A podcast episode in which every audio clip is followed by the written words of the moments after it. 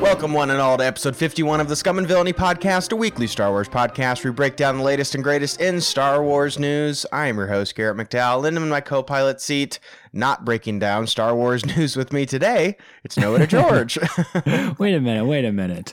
But we break down the latest and greatest Star Wars news every week. What's Well, happening? We're not doing that today, Noah, because as you know, as is made public and as we've uh, we've talked about in weeks prior, it's Obi Month Kenobi. Okay. Oh, yeah, that's It's happening. The national holiday that you and I cooked up a couple of weeks ago. Um, yeah, to uh, commemorate not only the uh, celebration of uh, this new uh, series that's coming out soon, we're diving into uh, Kenobi content the entire month. But not only that, Noah, but it's the 20th anniversary of Attack of the Clones, a little small Holy indie movie uh, called Star Wars Attack of the Clones. That's right. Uh, it celebrates its 20th anniversary on May 16th, um, which is just next week. Uh, that's crazy. 20 years ago, this movie mean, came out.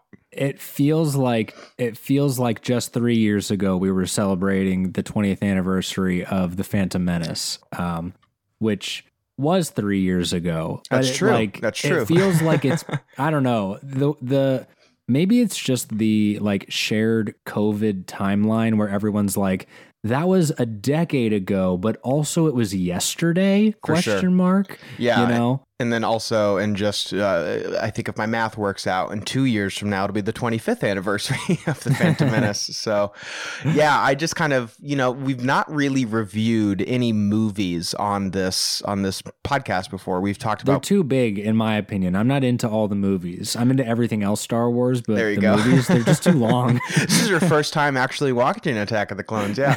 Um, no, the- the- it- we've never really had an opportunity to because we started this podcast uh, with the Bad Batch came out. We obviously talked about that and uh, as well as the Book of Boba Fett.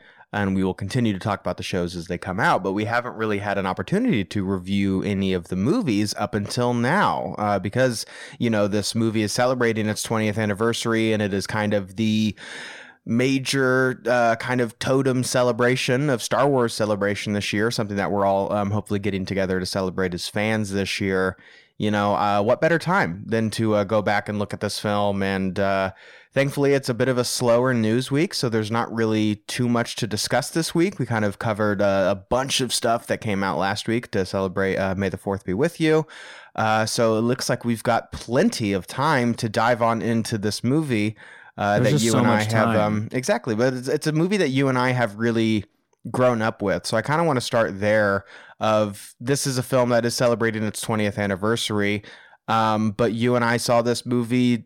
You know, probably before I, I don't remember first seeing this movie. It was just Yeah. kind of always a part of my life. The same way with the Phantom Menace. Revenge of the Sith is a bit clearer. I remember um, like the experience of that movie coming out.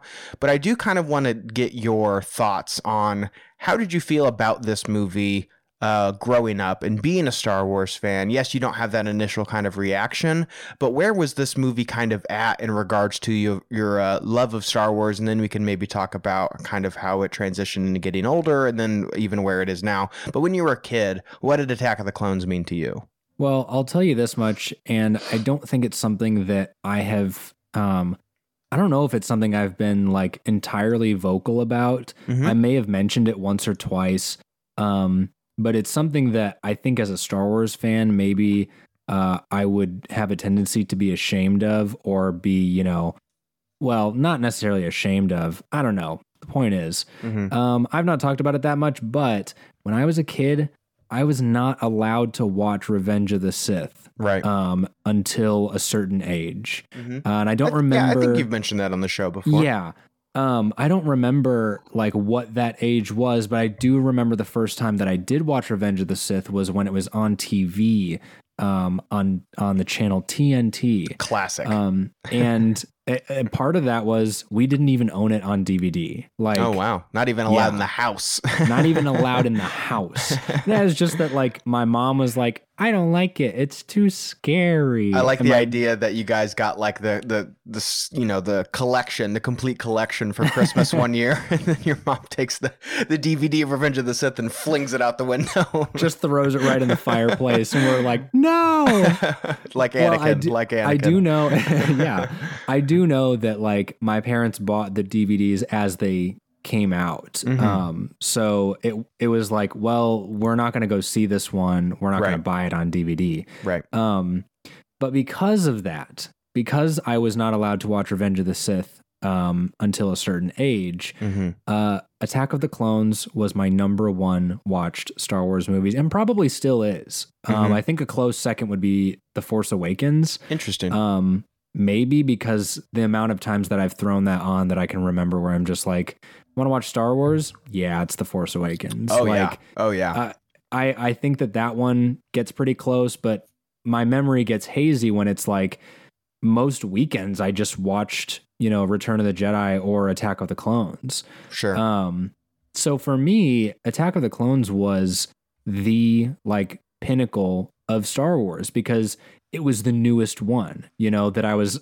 allowed to see. yeah. Up until a certain um, point. Yeah. Right. And so it was like, For, well, for- I do have a question though about like context wise. What age do you think you Revenge of the Sith? So it came out 2005. Um, I was six when that movie came out. How old were were you when you were actually finally able to watch that movie? I was able to watch it. Let's see. I remember specifically that um, when we moved to Chicago, I was seven, turning eight. Okay. Um, and I think that was around the time because I do remember watching it in um, our apartment, like living room when Gotcha. we lived in Chicago. So it probably would have been around eight or nine years old. So this is Um, probably uh, your- 2007. Okay. 2000, That's yeah. not that's not that bad. It's just a couple of years. Yeah, that's Right. not that bad. And you long know, enough t- for it yeah. to be on, like running on TV. Totally, I yeah. think. Yeah. Yeah, and to be you know to be fair to your parents, it's a pretty intense movie. I think six or seven is like a a pretty reasonable age to have your kid watch that because it's it's intense, man. But uh, yeah. but yeah, so I was kind of in a similar, not in regards to like more of the parenting, but just in regards to um, this was a movie that I put on all the time. We talked about things uh, a couple of weeks ago that make us nostalgic for Star Wars, and I had mentioned that the primary way that I engaged with Star Wars when I was a kid was playing with action figures and putting on Star Wars and having it Yeah. on, and that just be like like how I am now, where I put like movies on or mostly music now to when I'm writing or editing or working on stuff. That's how I was, but it was just Star Wars. and then like, you know, the Tobey Maguire Spider-Man movies as well as many others, but Star Wars was my my kind of the the breadwinner in that regard. I just kind of always had it on. Um and I was right there with you. It was kind of the you know the the original trilogy when I was younger was uh you know the iconic stuff the cool stuff. You could spend time with Vader which is not something that you could obviously do in the prequel trilogy. Um I liked Luke I liked Leia and Han and the Falcon and all that kind of stuff. But Attack of the Clones was the one where I'm like no that's got the all the Jedi in it and that's got the most lightsabers. Uh Oh, of and course. that was like the action packed cool one and I always thought that Jango Fett as a character was really cool and I loved his duel with uh with uh, Obi Wan and Kamino. Um, and that, yeah, it was just kind of the one that I don't think it's the one that I feel the most nostalgic for now. I think Phantom Menace is one that I feel is like my primary emotion when I'm watching that movie is pure nostalgia. Um, but this is the one that I just kind of constantly was, uh, you know, in this in this world, and I think that's a big reason for why even now the prequel era and more importantly the the clone wars era so just after this movie and before revenge of the sith is my uh, is the era in star wars that i'm kind of the most drawn to. Uh obviously i'm very excited to go into other corners of the galaxy and to explore pre prequel era um and, and old republic and high republic stuff. I'm i'm really interested in that. Um but as far as content that we've gotten, I'm fascinated by this era and I love this era of Star Wars. And I don't think an insignificant reason for that is because this movie, as well as Revenge of the Sith, were so like key in my love for Star Wars growing up.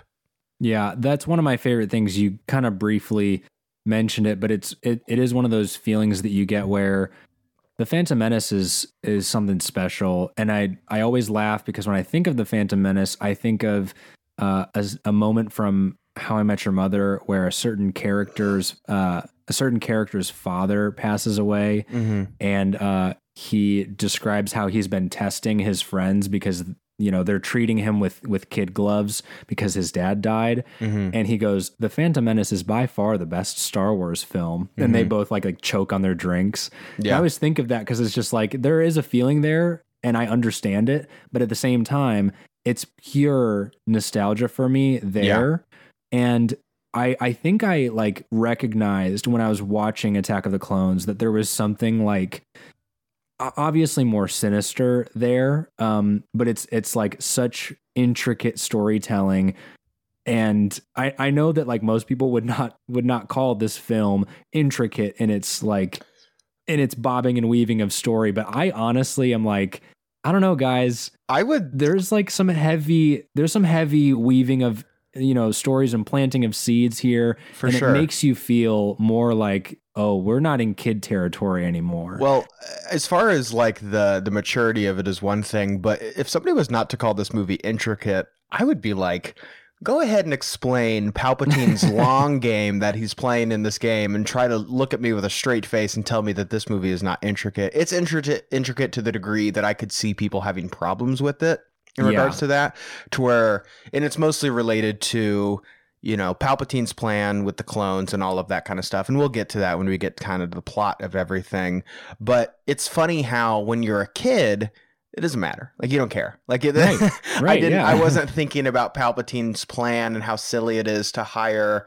uh you know that Palpatine has Dooku hire somebody who hires somebody who sends a robot who sends a bug you know it's like there's Yeah. that there's that great YouTube video um where they they kind of make fun of, of that idea but um and we're not the first people to talk about a lot of the things that have been mentioned in this and when we eventually talk about Phantom Menace and we eventually talk about Revenge of the Sith I don't know if we're going to necessarily be adding too much new other than the fact that I will say rewatching this movie uh, I, I watched part of it the other day had something to do and then I went you know, whatever. I'm just going to start it over. I got like 30 minutes into the movie before I had to stop it the other day. And I was like, I don't care. I'll just start it over.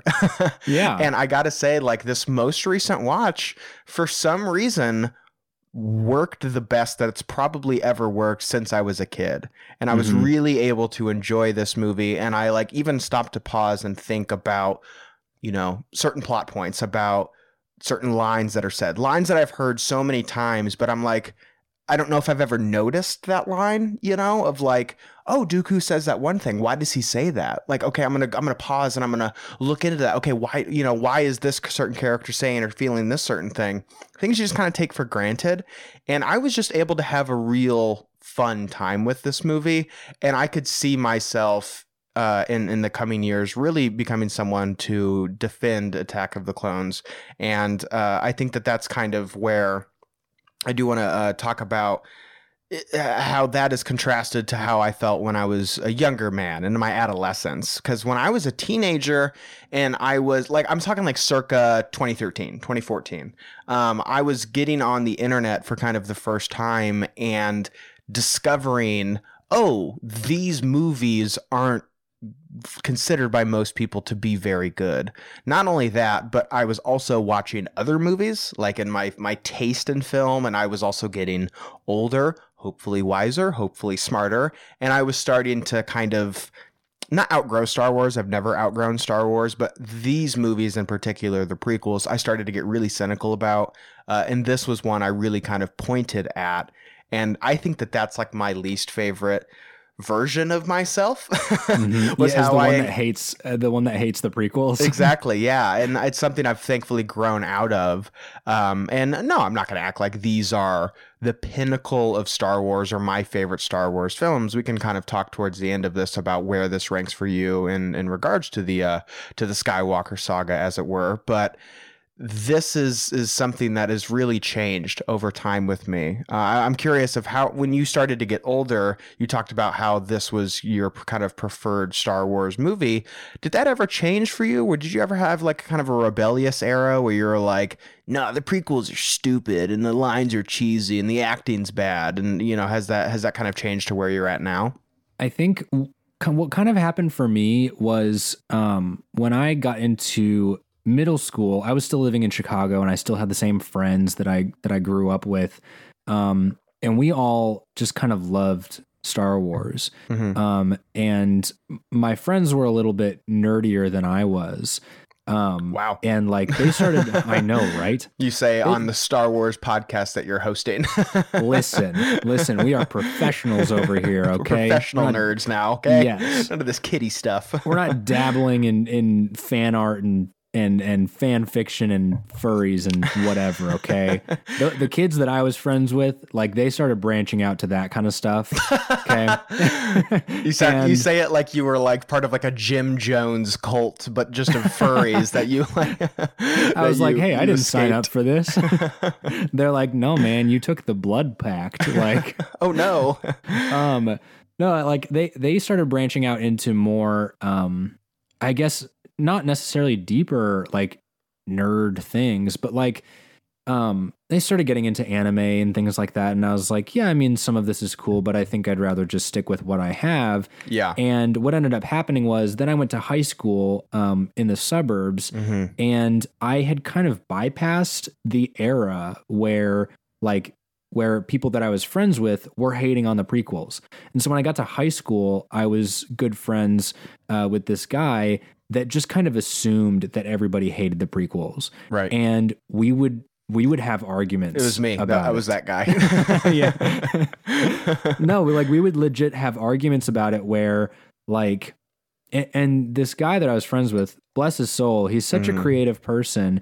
Um I have I have since listened to him talk for like close to an hour and 45 minutes about different movies, different comic book movies, different whatever. Yeah. Where he's like this is how I would have made the movie. oh and yeah. he'll just launch into a full screenplay. yep. Okay.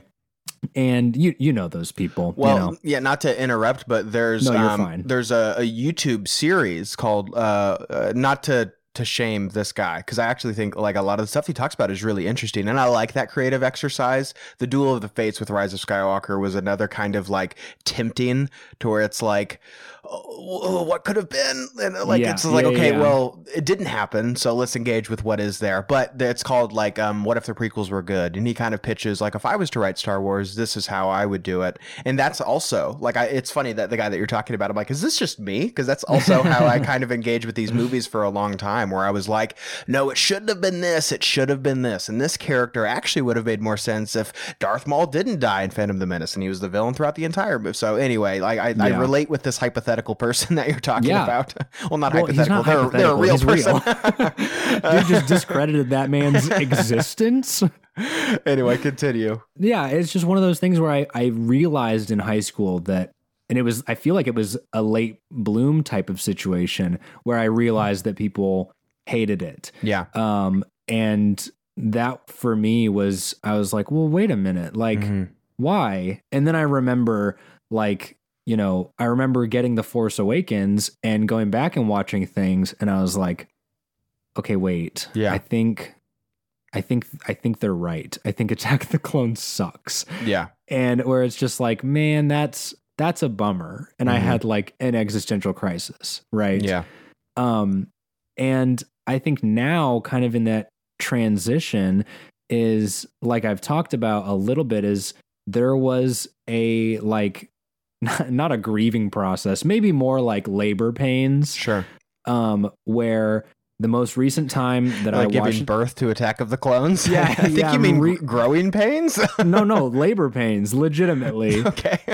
Like like the it's it's the birth of something new. Okay right? sure like sure. a rebirth a spiritual rebirth I'm, I'm, I'm tracking with you. We're we're, we're going Okay. down this metaphor.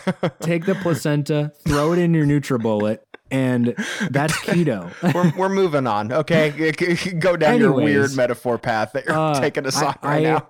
I, so the last time that I watched Attack of the Clones, I know we had this discussion coming up, and I was like, "Well, here's the thing: the most recent time that I watched it was merely a month ago, yeah, and it was when um, I was having a bachelor's weekend. nice. Rachel was out of town for the weekend. She like went to go like visit her sister. Yeah, And I was like, well, what am I going to do with, you know, my Saturday? Oh, that's right. I'll watch all three of the prequels.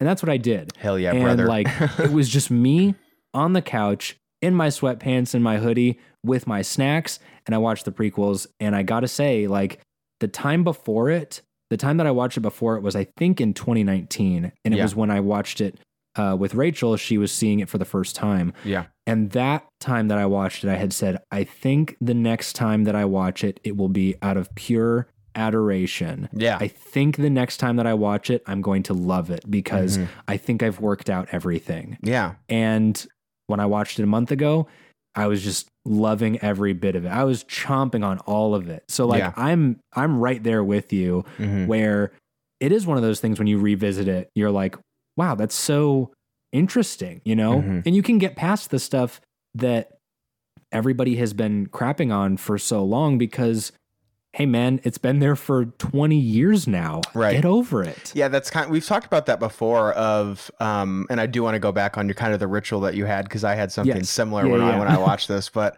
we've talked about it before of how time kind of heals a lot of wounds in regards to Star Wars. Not to say that this movie is a wound, but it's something that a lot of the fandom Well, it struggled wounded with. other people.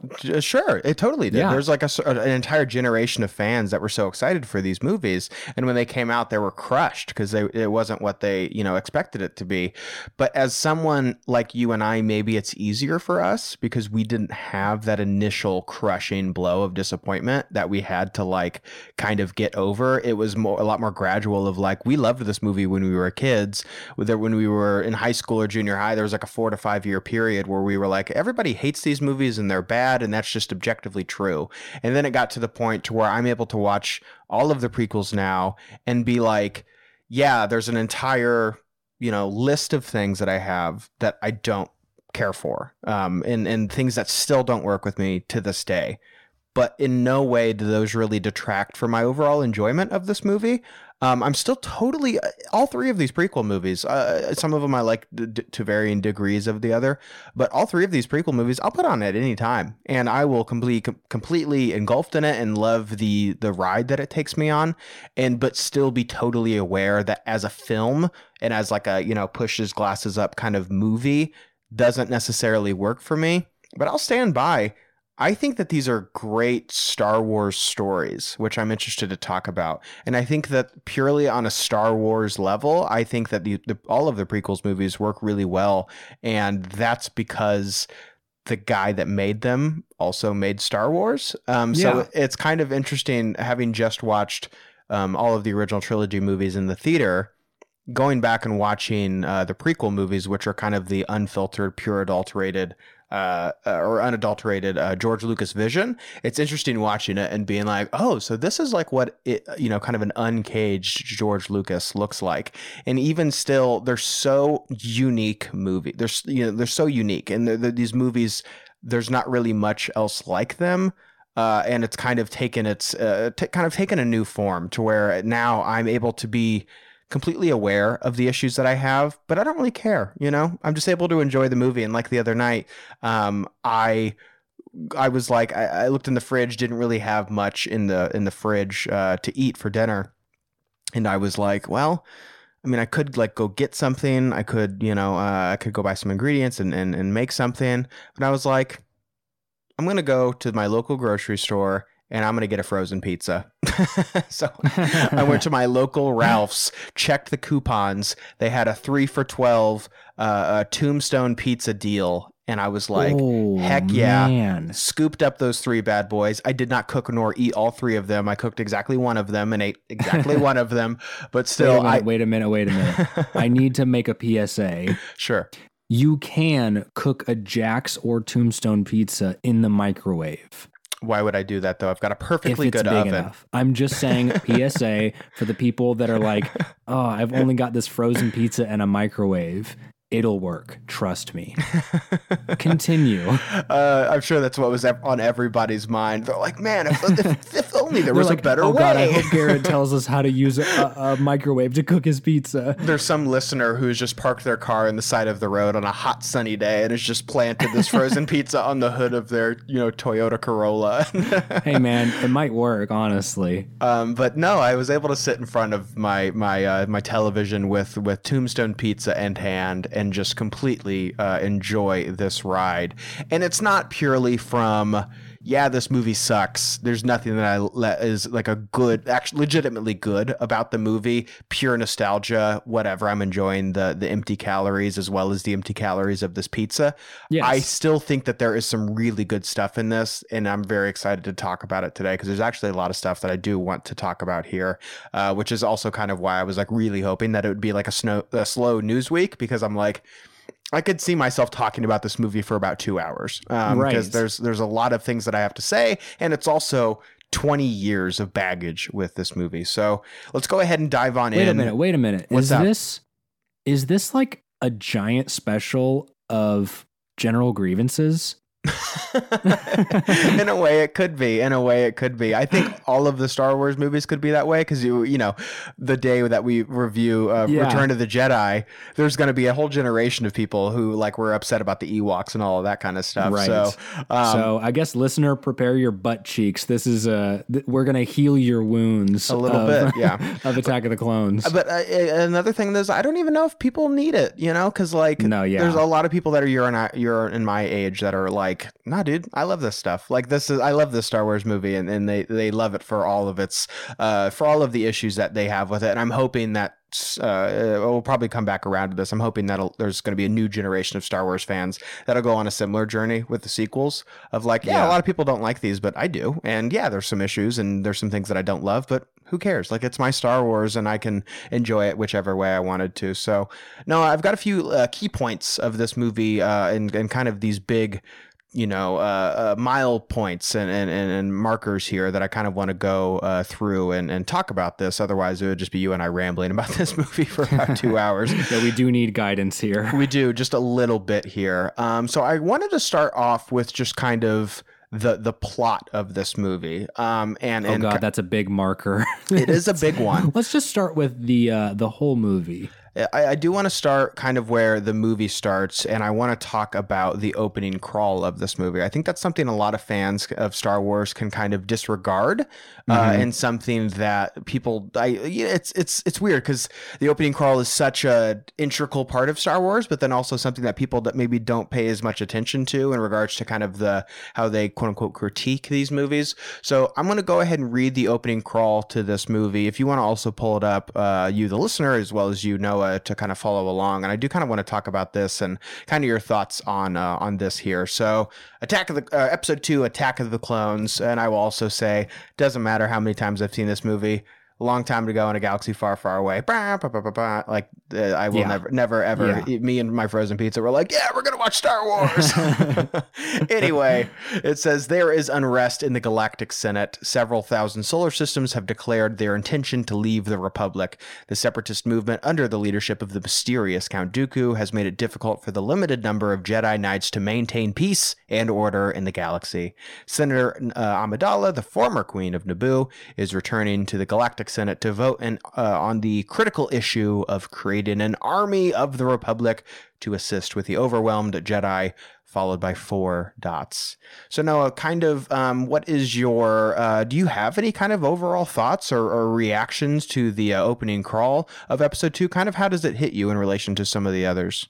Honestly, I do have some thoughts. And I just as a springboard, because I want to know if there's anything in it that stands out to you, but just as a springboard, Mhm. um this like reading it this way and kind of understanding the political dynamic here is something so like again it's intricate and the Mhm. reason that this like actually jumps out at me right now yeah. is that i have been rewatching uh the legend of korra on Okay. netflix Interesting.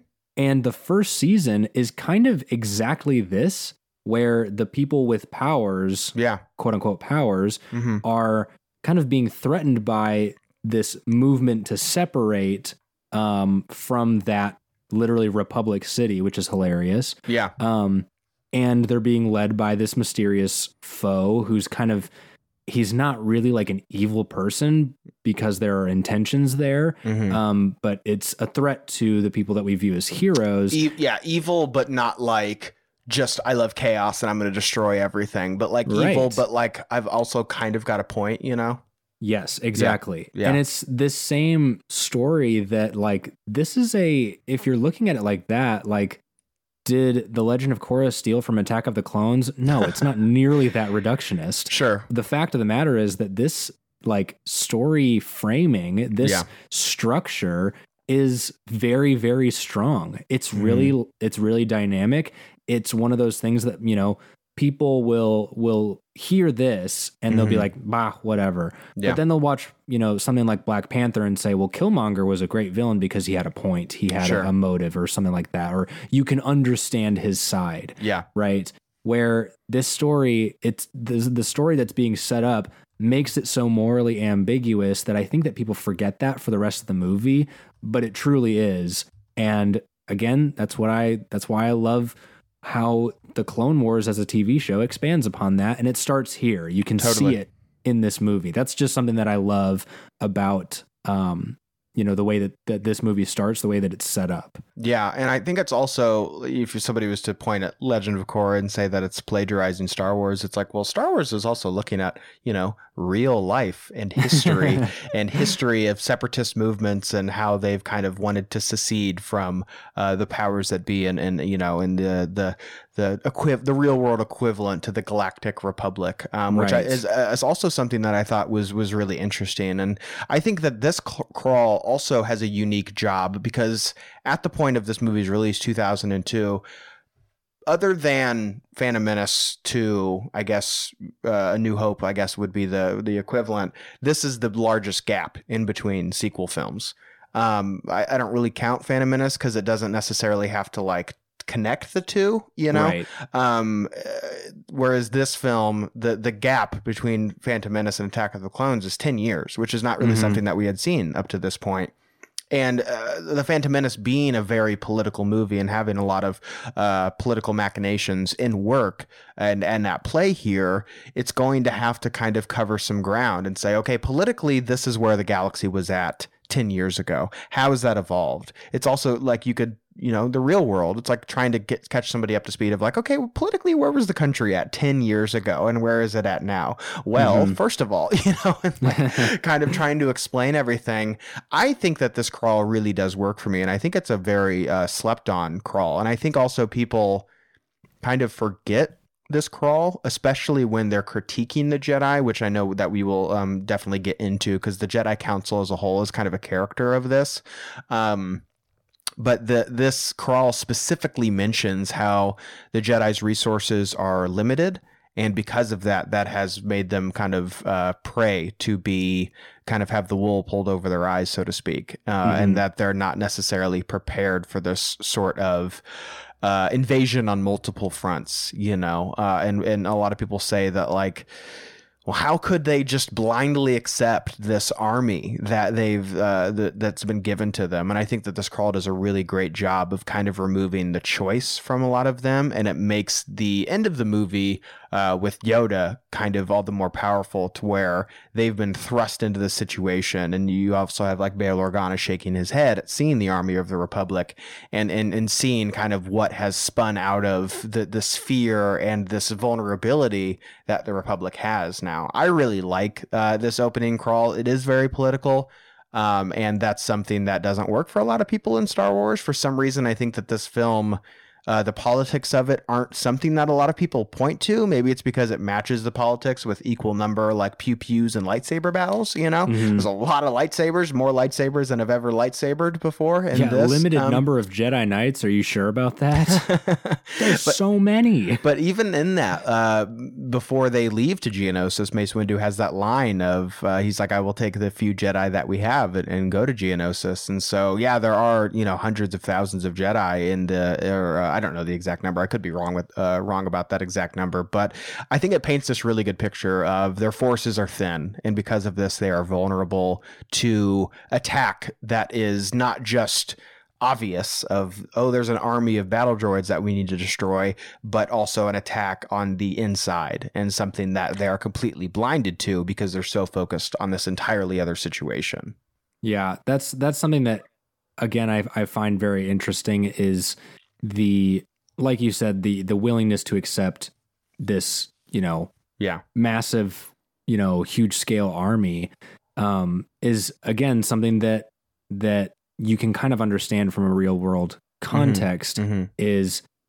uh, I, I mean, I love the the dichotomy of well, Jedi are supposed to be peacekeepers, um, and now that you know there is legit unrest. I mean, Yeah. it says it right there. Totally. Um, so painting the picture of okay, well, the Jedi are supposed to be keeping the peace, and that doesn't just you know at this point now that doesn't just mean stopping you know criminals or or you know outlaws or whatever. Yeah. It means you know defending an entire uh, you know political group Yeah. and, and what's so interesting is that I think that people gloss over the uh, several thousand solar systems have declared their intentions to leave the Republic. Yeah. So, yeah, talk about spread thin. Yeah.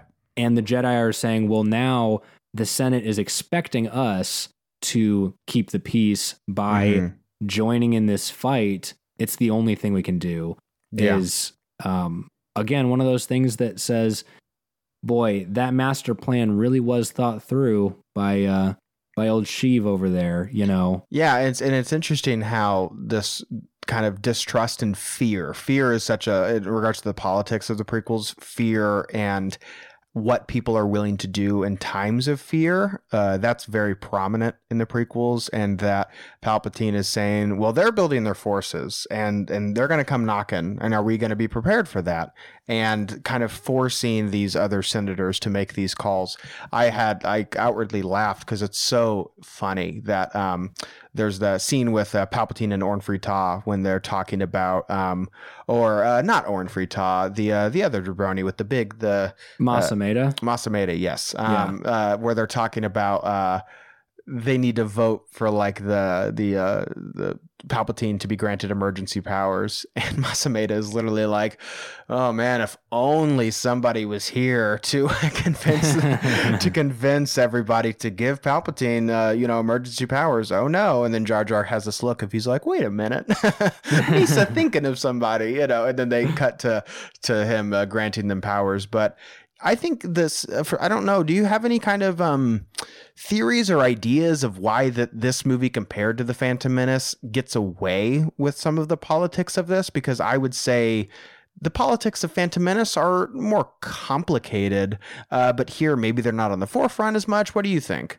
Well, I do think that the Phantom Menace struggles with reeling in people with convincing politics, knowing that like the actual villain was, you know, greedy trade federation, uh, you know, Yeah, slums in the first place, where it's like, well, they're not really like, yeah, they're bad guys, but what they're really doing is they're use like they're exploiting this planet. They're exploiting the rules of the Senate yeah, to gain this power on such a small scale, on Mhm. such a small scale that it, you know, catapults the rest of the, uh, the rest of the galaxy to say, well, the Senate's not doing a great job at this, this, this, yeah, and this is how they respond to, you know, somebody making something perfectly, you know, doing something perfectly legal. Mhm. Um, and it seems whatever. If it can be taken a certain way, then yeah.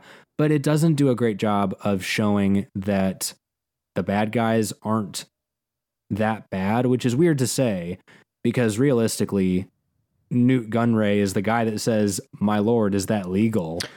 Yeah. You know, it's it's they're Not as- trying to yeah. play by the rules. Not as overtly bad as someone like Vader or Maul, where you look at him and you don't even have to see anything. You're like, that guy's a villain. You're you like, know, yeah, ah, yeah. They're, he's gonna kill someone. they're evil in the same way that like real world like uh billionaires and and you know are, are kind of evil in that sense Well, where they're just mean- trying to i mean that's that's what's happening No, but there. you're right. But are you gonna? I mean, here's the thing, because I don't want to like say, "Hey, George Lucas, you really didn't make it hard for us to surmise this." Um, but the the Trade Federation is so stereotypical in Mhm. the way that that they're presented that is kind of unfortunate in that sense. Um, from mean maybe like culturally like sl- Yes. yeah yeah a, a real world racial cultural standpoint for sure um, that it's it's like it's hard to miss, but at the Mhm. same time, people don't make that connection. You know, yeah yeah. um, with Attack of the Clones, the politics there are so much more ubiquitous Mhm. that people can look at it and say, well, I read up on the Civil War and I kind of get why one side would hate the other side. Yeah. And so that makes sense to me. Mhm. But when as soon as you bring in money Mhm. and trading routes and exports and imports, Mhm. and you at least infer all of that and say the invasion there is not actually just because they hate them. The Yeah. invasion there is to occupy so that they can continue to have a hold on their business yeah. and make eh, eh, you know and do something legal that is not a much harder thing to grasp but it's maybe it's not as compelling i don't know Yeah, I think it's because there's not necessarily like a concrete scene or moment to where somebody sits down and explains why the Trade Federation and why these separatist groups happen to also be businessmen, you know? Yeah. there's like literally the Trade Federation, which is uh, the essentially like Walmart, you know, of the galaxy or Yeah. Amazon of the galaxy. And then you've got the banking clan and, you know, all of these other uh, corporations. no Yeah, unit. the techno union. Love that guy. Let's talk about Star Wars weirdos. One of the biggest ones. Uh, are- we're- yeah, we're- so bizarre. um, but you've essentially got all of these very capitalist uh, entities that are yeah they're like markets they're like separate markets Exactly, and they're they're removing themselves from the republic because of the rules that they're implementing. I don't know if maybe a scene where they could explain all of that would be helpful, but I think it also is to the point to where the, the Star Wars, I think up to that point, hadn't necessarily been established to be the story where you need to tell those types of stories because I think the some of the beauty I'm not saying how this is how, how I feel I think a lot of fans feel this way especially back in the day but the beauty of the empire and the rebellion is that it's such a it's such a uh, Joseph Campbell kind of mythological story of David versus Goliath. You've got the small little uh, scrappy rebel fleet, then the, the giant oppressive rebellion or uh, uh, empire that has all the resources and all the the weapons and money and, and funding that you need. That it, it that kind of cat and mouse there doesn't need a lot of explanation. It's it's obvious, like I said, why the empire is evil, Yeah. and when Vader is just choking out the people who don't necessarily do as good of a job as he wants, it's it, it makes sense. You don't need well when an you're explanation. healing yeah when you're healing from the effects of something like world war ii yeah. where you have understood that idea hmm from a you know from a growing nation a growing group of nations this uh you know force to be reckoned with and in comparison you know the the allies may be um outnumbered realistically it's it's like yeah that's that's a story that's understood and that's politics that are understood Yeah. because that's not something that is just that's not something that you just see in the senate. That's something you see on the playground you Well, know? I think it's also something that you see like in the real world in that um talking about like the politics of this and and having that idea of the empire being an obvious villain like a child can understand that that's the bad guy i think lucas was wanting to tell a story here i think it was obviously very impacted and, and influenced by the politics of the real world at the time uh, Yeah. hopefully we're not boring our listeners um, but uh, for, for honestly that you mentioned how this is no, kind of you general- signed up for this, guys. You're here. you signed up for it. but you had mentioned how this is kind of like a little mini or a big general grievances episode where it is. This is like one of the bigger issues of the prequels for a lot of people. But I, my point is, is that Lucas was obviously uh, influenced by the politics of, of the, the era in which these movies were made. And I think he's also influenced by the past and how uh, there were organizations or or uh, c- uh, countries even that would kind of uh, devolve over time or be taken Mhm. over by this evil oppressive force. And oftentimes, when you look through history, those people don't just swoop in and swarm in and take everything. It happens gradually. And it is kind of that idea of, you know, when you put a, a, frog in, in boiling water, it jumps out. But if you put them in, you know, tepid water and then crank up the heat over time, they they they die. Uh, And Mhm. uh, I think that the very idea that you can't, from a story perspective and an in-universe perspective, have this obvious threat because the galaxy would be like, "Hey, that's a bad guy." Yeah. you know. Even though Palpatine does get scarred up towards the end of this, it's almost too late at that point to where there's not that much that they can do. But I think that applause, my guy. Exactly. Um, I think the very fact that Lucas is wanting to tell this story of how these organizations devolve over time, it has to be gradual and it has to be a story that isn't obvious evil and is something that is happening in the shadows. And there has to be these small steps taken that will make it plausible for us as an audience can go, oh, I understand why you would eventually get to this point. Because if you look along the way, that's something and that's something and that's something and that. Uh, ruling and you know and these things that eventually lead to that i think if you just had a big evil guy just come in and kill everybody I honestly would argue that that's not as interesting of a story, and that's one of my favorite things about the prequels and and Phantom Menace and, and Attack of the Clones is that if you look at the politics, it's d- depending on if you think it's doled out well is is up for discussion. I think the politics of these movies are really interesting. yeah, yeah. No, I, I definitely agree with you. And there's something to be said. I think we'll, you know, obviously we'll we'll be jumping on in. Yeah. Um, but I think there's something to be said about the importance of the Jedi Council in in the politics. Yeah. Um, it's one of the most important things. Mm-hmm. Um, and I think if you remove the Jedi Council, yeah, it's just politics. But the fact that they are there and they represent something and Yeah. they're getting dragged into it Yeah. does make you feel like there is an importance there. It's just whether or not you want to engage with it, I think. Well, let's dive into uh, some of the characters here. And I have uh, the Jedi Council listed as one of the characters. Yeah. And I think that they are definitely a key role in this story. And that, again, if you're going to reverse engineer this story, which is kind of how these stories are made of, okay, we have the ending, we know where they eventually lead. How do we get to that point? I think it makes sense that Lucas would tell a story about how the Jedi Council were duped and deceived, and that's in their own hubris and dogma and all of the kind of the things that the prequels deal with, how that causes their own downfall. The I think a lot of people go into these movies and they say, "Oh, the Jedi's are they're they're they're so dumb and arrogant and how could they not see this happening? And they're so mean to Anakin when he first gets there and like they really uh, tear the Jedi down. And although I think that that's true to a degree it's also kind of the point like that's the story that Lucas is telling here of how the Jedi failed. It's not the success of the Jedi. They failed. And how are you going to tell that story?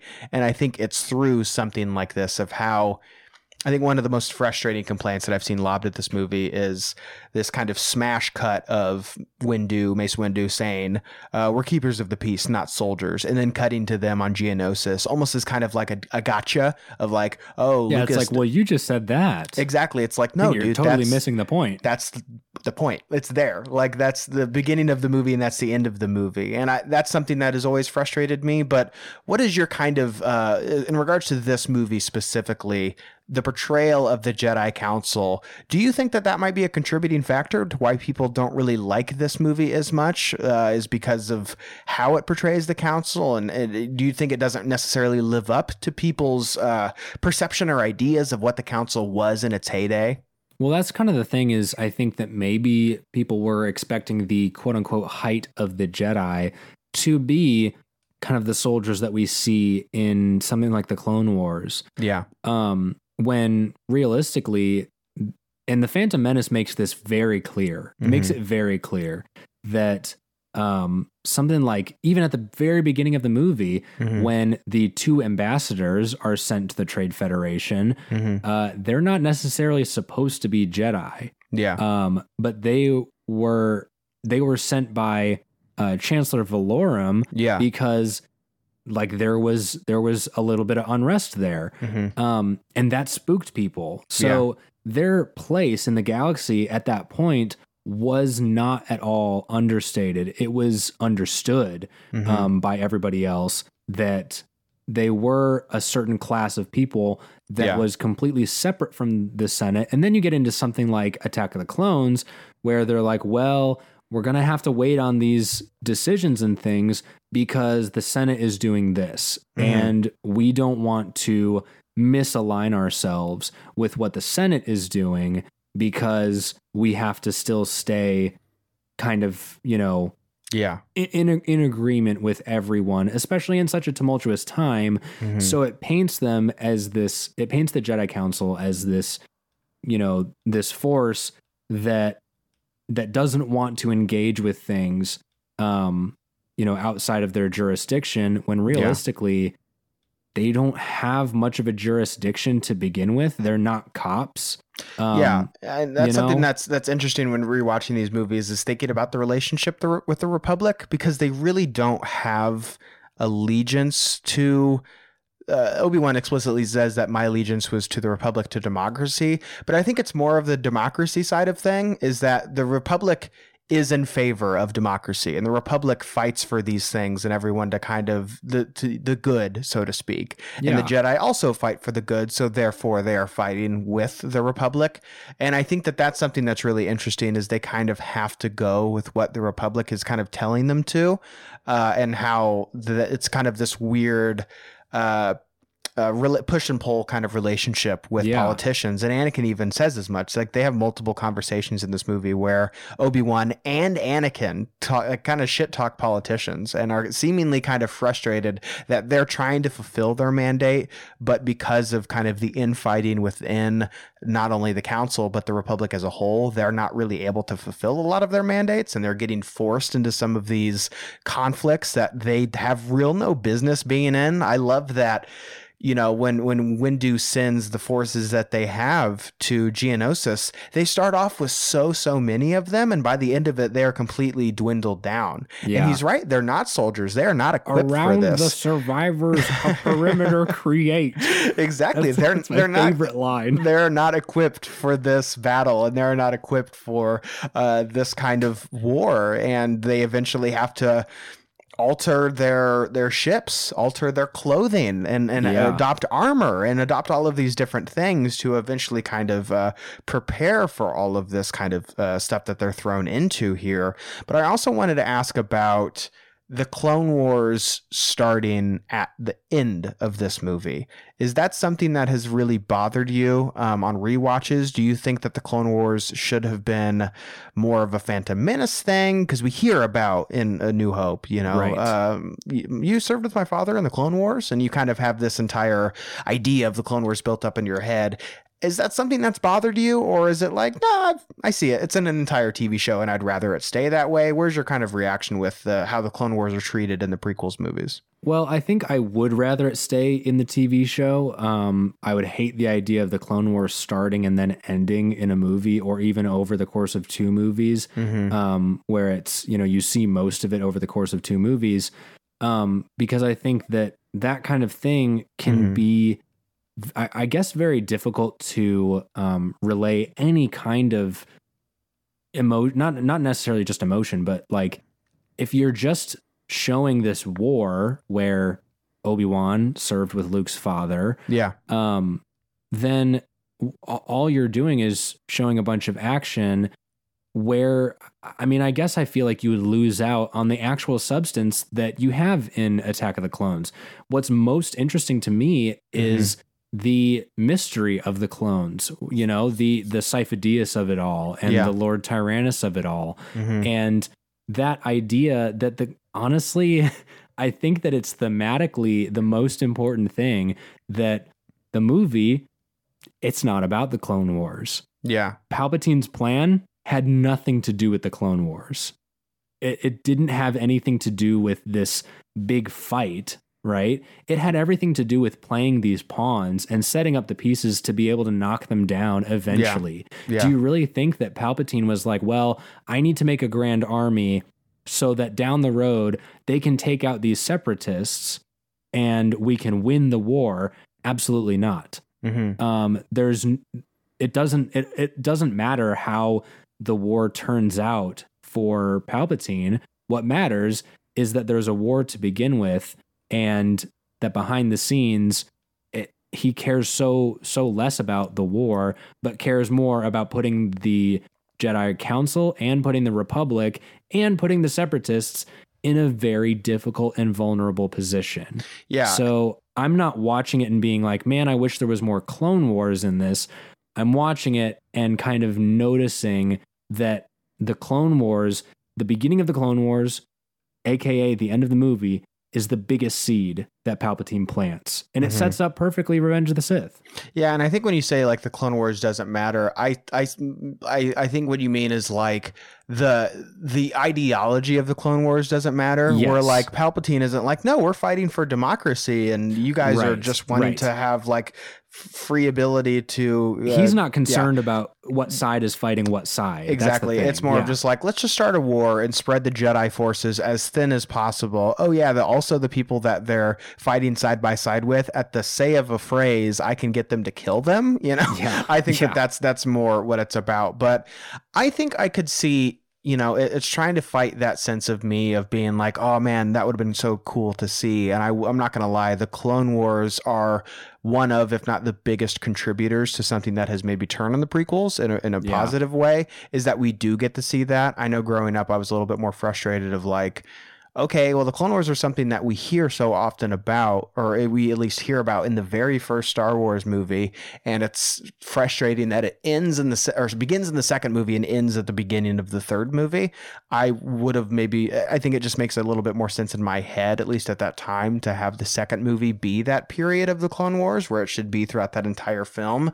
But I think you're right in saying that the story is not as much about the Clone Wars as it is more about how the the you know the republic has fallen to get to that point so the setup seems a little bit more important than the Yeah. actual war itself um with that being said would i have liked to have seen like a, a clone wars style movie with this cast and really see anakin and obi-wan get able to know each other more of course and we're going to get to that when we get Yeah. to those characters in particular but i think the clone wars series is also a great exploration of not just those characters, but also lots of other Jedi and other people who are not Jedi and clones and soldiers and being able to spend time with them as well.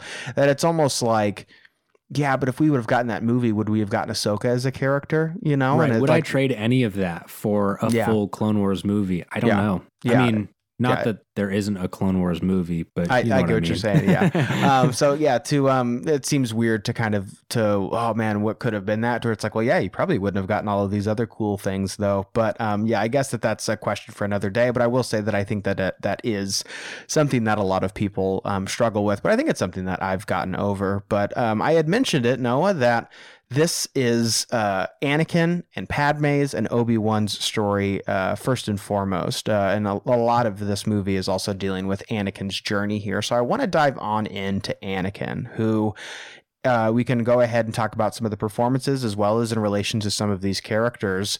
But you know, one of the biggest points of contingency uh, with people in this movie, and one of the the biggest kind of roadblocks to people enjoying this film is Anakin Skywalker, uh, not only in his portrayal but also the way that the character is written.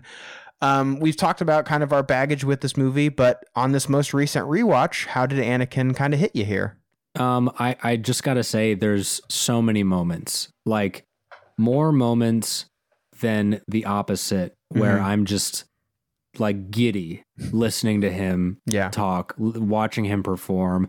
The whole like, I used to forget, like, or uh, not, not I used to forget. I forgot that we used to do this, where like when you and I lived together, Mhm. and there'd you know be the occasional Star Wars quote every some odd hour Yeah.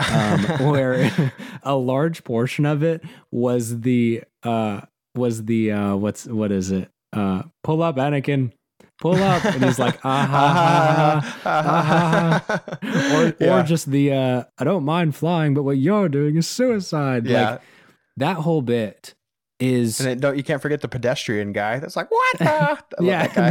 and that, of course. it's just so burned into my head as something where I watch it and like I just can't help but smile. And Mhm. even to the point where like I'll talk to my wife about it and she's like, I just don't know if I can fully like get on board with Star Wars all the time, but Hayden Christensen's hot. And I'm like, yeah, he is. Like Good looking man. just Even with that he's a joy. He's a joy to watch. I do think that like realistically, you have to put aside the fact that his crying face is weird when you're watching something like his scene on Tatooine Mhm. after finding his mother. You put aside the those those little gripes Yeah. to say, well, this this scene is incredibly important for what it sets up, and that's not just conjecture. That's George Lucas being, uh, you know, being really intentional. The Yeah. same is true with when him and Padme have the conversation and uh and he says, I think that the Jedi Council and the Senate are stupid. Yeah. And it'd be really great if one person was really smart and ruled everything. Yeah. Obviously that conversation sets things up. hmm What matters is not as much his maybe, you know, borderline deadpan performance hmm um, or the you know lack of interesting writing, not even on his part. Um, but it really is the fact that this contributes to such a wider story, and I think being in the place that we are is we see those things, and it doesn't just say like, "Oh, you watch this and you're like, oh yeah, they're obviously hinting at." Episode four, episode five, episode six Sure. actually, you know, it extends much further than that now because the galaxy is so much wider. Mhm. Um, I think there's much more to hate in other parts of the galaxy than there is Hayden Christensen's performance. That's my Yeah. opinion. It's something that's really changed for me because I one of my biggest complaints with the prequels when I was younger is how I don't feel like Anakin's degradation towards the dark side is quite uh, kind of telegraphed enough to where it feels really steep. Um, and I think that it's still kind of true to a degree of mostly Revenge of the Sith, where he's well, yeah. Would you say scene- that that's a bigger problem with Revenge of the Sith or with this? Yeah, I would say more Revenge of the Sith, and it's just specifically because of one action, which I, I'm not going to talk about, but just the, the whole younglings thing seems Yeah. just like, "Ew, what? like ten minutes ago you were fine, and now you're doing this. And we will we will eventually review Revenge of the Sith, so we can kind of unpack that there. But it was something that I think a lot of fans at the time, and it was something that I I think does deserve its own channel kind of a general grievances episode is I think a lot of fans were expecting Anakin to act a certain way because of how Vader acts and they were expecting to see Darth Vader just without a mask on and expecting to see someone whose story isn't a tragedy to where these movies are through and through a tragedy Yeah. and that Anakin and his downfall to the dark side is not supposed to be a crowd pleasing, fist pumping kind of thing. Um, I think it's also Anakin doesn't just go to the dark side because he gets really mad. It's of him trying to control things and trying to save people the way that he couldn't save other loved ones and like continually trying to avoid all of the pain that he knows is kind of just on the fray there.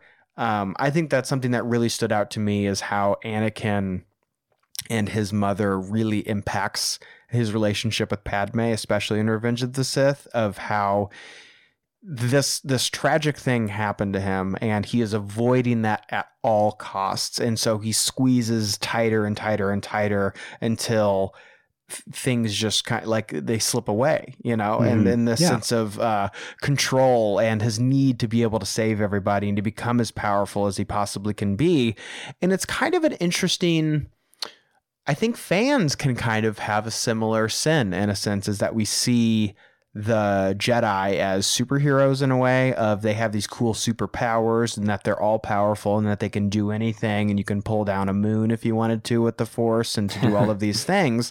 To where I think that that's something that Anakin is also kind of striving for and I think it's interesting to see him as a kid and to see you know, um, to see the Jedi and how he looks up to them. And he said, no one can kill a Jedi. And he thinks that they are, they are these kind of all powerful beings. And to see him eventually become one and also be filled with these ideas and this pressure of becoming the chosen one, but also Palpatine being like, dude, you're the best Jedi I've ever seen. You're awesome. You're killing it, man. You know, like I think it don't kind of appreciate you like I do. exactly. He literally is Yeah. like he he fill there's that entire scene where he just kind of just fills his head up with hot air, you know.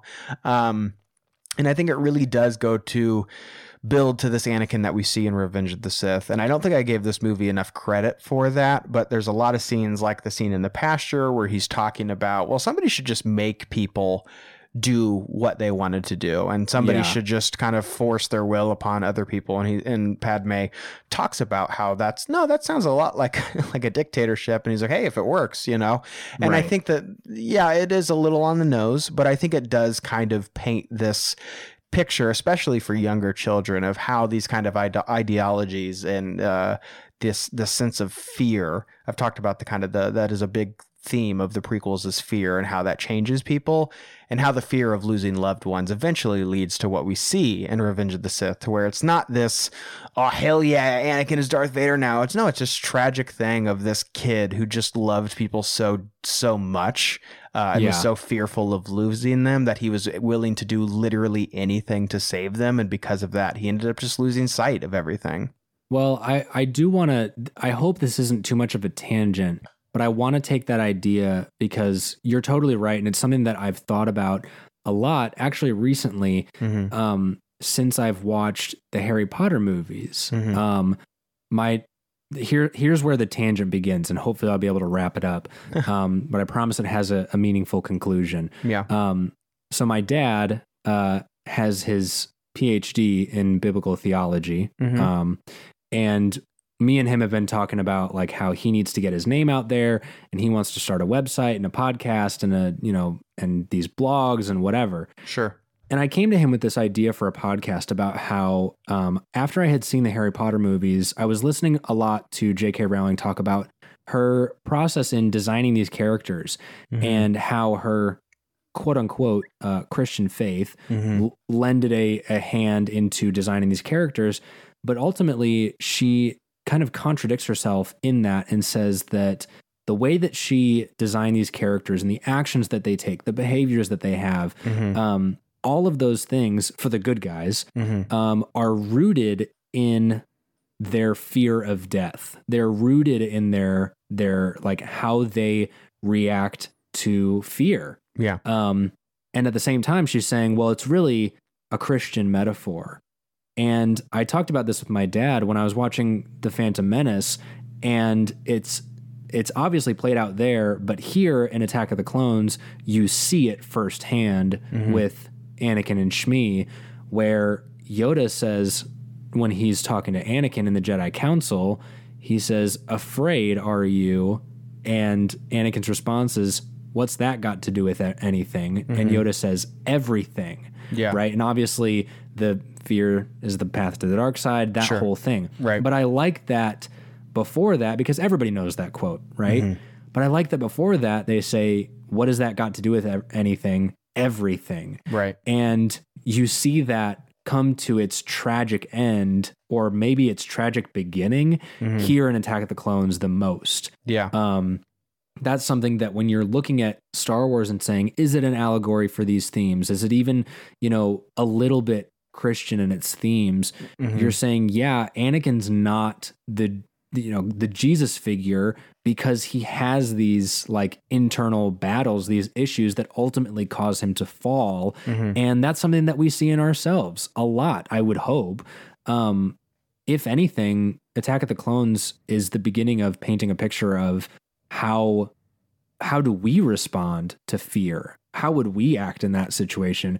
Yeah. It's something that I have like I've thought about a lot and having thought about it, it's something that I've really grown to love about Anakin as a character in the prequels, Mhm. but the prequels as a whole, and this one is kind of where I feel like it kicks off the most. Yeah, there's another movie that came out recently that I don't know if uh, uh, you know most of the listeners have seen, but the newest Doctor Strange movie. Uh, Yeah. uh, the Scarlet Witch uh, goes through like a very similar journey to uh, to Anakin, and it's if you are watching the movie and you look for that kind of stuff, it becomes really obvious. But they have a Yeah, very similar arc as well about the fear of of losing people that you loved and you're willing to do anything to protect them. Uh, it's kind of the similar the the similar joke with like a peacemaker to where he says, I love peace so much I'm willing to kill any man, woman, and child to get it. It's kind of the similar thing where of like, I love you so much I'm willing to do literally anything, even maybe even kill you to to Yeah. protect you, you know. But um, I do want to talk about Hayden Christensen's performance here because I think that that's kind of the elephant in the room and I Yeah. I think um, that I am thrilled for one. I'll start off with that that he is coming back to the Star Wars fandom, and I think the majority of fans have welcomed him with open arms. Um, very excited for that, uh, and to see him back in Kenobi. And I feel terrible, and I don't even exclude myself from that because I certainly made my fair share of jokes um, about him and his performance in this movie. But I will say this. Is his performance a little wooden at times? Yes. Are there probably a couple of more takes that you could have taken of some lines? Do all of his lines work for, for me in this movie? No, they do not. But I'll say this a lot of other characters in this movie are the same way. He's no better or worse than a lot of people in this movie. I think the only person who's like pretty excellent and like all of their lines are pretty amazing are uh, Christopher Lee as Count Dooku, who we'll get to. And I think it's because he had a very long career, most of his career, in fact, of being in garbage movies and delivering great performances uh, throughout all of them. Uh, but I think a lot of people in this movie don't give very great performances. I think that is one of the downfalls of this film or the performances, and that's something that is not new. You know, we've talked about Yeah. this for 20 years now. That the, a lot of the performances in this movie are are quite wooden. I don't know if it's necessarily just because of the dialogue, because Star Wars has always just had very specific dialogue. The dialogue of a lot of these characters does feel very specific, but Hayden Christensen's a very talented actor, and even somebody like Padme, Natalie Portman, obviously super, super talented. Ewan McGregor, incredibly talented. There's a lot of really talented people in this movie, and I don't think Hayden Christensen does like much worse of a performance than even some of those people who are obviously very talented. So yeah, do, do all of his lines connect with me? No, but I think on the page, I don't think that they're that any more egregious than a lot of other Star Wars stuff. Sure, sand lines and, and all those kind of memes, I get it. I understand. But I also would argue that's some of the appeal to this movie is that you can watch this movie and say some of those lines back and it's still just kind of like a fun, almost like a Rocky Horror Picture Show kind of thing, to where you're able to like watch it and you know talk to the movie and you know it's a, like it's a it's a complete experience. I don't think that that detracts from the movie. Uh, in fact, I think it kind of makes it uh, memorable. And there are those lines that we all talk Yeah. about. You know, Yeah, if you're on board with it, then you're you're loving it, you Yeah. know. And I do think you're right. One honestly that comes to mind is I think that Samuel Jackson's performance is tenuous at Yeah. best. Yeah. I, I and which is so weird to say because he's a face, he's a name, yeah, and his performance as Mace Windu is like is it intimidating? I mean, slightly. sure. Um, is it like you know a home run? By Mhm. no means. Yeah. you know. Yeah, and I think that that's something that as I get older and I become more of a Star Wars fan that likes to celebrate and to love Star Wars, it's not like I watch these movies and I'm like, oh my God, Hayden Christensen's performance is so wooden in these movies, or all of these performances are so wooden. I find myself like digging deeper and deeper into like, okay, listening to like every word that these characters say and really try to dive on into these characters and seeing how it connects to other things and seeing how it connects to the original trilogy as well as uh, Star Wars The Clone Wars. So I think that that's just kind of a, a caveat that I have is like, yeah, a lot of the performances aren't great in this movie, but it came out 20 years ago. You should be kind of moved on from that by now. Yes. I would I would hope so. Yeah. yeah. Um, but I do want to talk about uh, Padme in this movie because she, I would argue, is maybe the second most important character uh, in this movie, you know, and, and her relationship here with Anakin and how uh, his turn to the dark side uh, is, is, you know, kind of telegraphed here. I will say, I think as I've gotten older, this is an issue that has gotten more pronounced with me um, is that I really wish that Padme in the prequels was given a lot more time uh, and given a lot more to do in these movies. And I don't just mean hold a blaster and say some cheeky lines. I mean, show her as a politician and show her as someone who has real political influence. And if you look on your, you know, deleted scenes of your DVD on Disney Plus or whatever, there are more than a few scenes of Padme scenes that were cut. Uh, there's a couple of scenes that I had honestly never really watched before of Padme and her family. Like you see her mom and her dad, and you get to see the relationship between her and her family. But the scenes that really stick out to me is there's a scene that Anakin and Padme are talking to Dooku, and she's trying to negotiate with him and not have those uh, aggressive negotiations. And I think that that's a line that really should be in, or a moment that should be included in this movie because it's also pays off to what the prior conversation with Anakin had, and it also makes her someone who really seemed like they tried and that time for action is then kind of forced upon her. She's like well I, we tried to talk this out. It's the same kind of thing with luke in return of the jedi where he gives jabba like multiple chances. He's like Yeah. this isn't going to go well for you. Like either we can talk through this or you're going to kind of i will do what i must kind of mentality there. But there's that scene and then i would say the most famous one is her on the Senate floor, so to speak, to where she is pleading to all of the other senators to not take this action and to not take actions that will lead to war. I think that that's something that I am sorely missing from this, but I'm gra- I'm very glad that that has been explored more, uh, not only in books but comics as well as the Clone Wars TV show. So um, I really wish that we got a little bit more of Padme. As far as the political stuff is concerned, we'll get to the romantic stuff in a second. Politically, what is kind of your reaction to Padme as uh, a former sen- or a former queen now transitioned to a senator? Well, it does make me a little bit sad that when I'm thinking about that, I'm thinking, yeah, actually, kind of the position that she's in prior to this Mhm. is is she's the handmaiden. You know, she's the she's not the actual queen. Mm-hmm. Um, you know who who we're seeing. Yeah. Um, and that's kind of, I, I mean, it's not a bad thing because I get it. But Mhm. in the Phantom Menace, I, I don't feel like we're getting to know Padme as the politician because Keira Knightley is the one we're hearing when you know she's when she's at the Senate and when these things are happening, and knowing that Padme is kind of this young politician that is the one hopefully making those decisions and you know and, and learning these things and uh you know using her politician side yeah. but we don't really see it in the phantom menace here is where we hopefully want it to be explored and i Mhm. totally get it because her um her political viewpoints are mostly expressed in one-on-one conversations when she is taken into safety on Naboo yeah. and that's somewhat unfortunate because we don't see her as the actual fighting force that we know that she kind of is, you know. Yeah.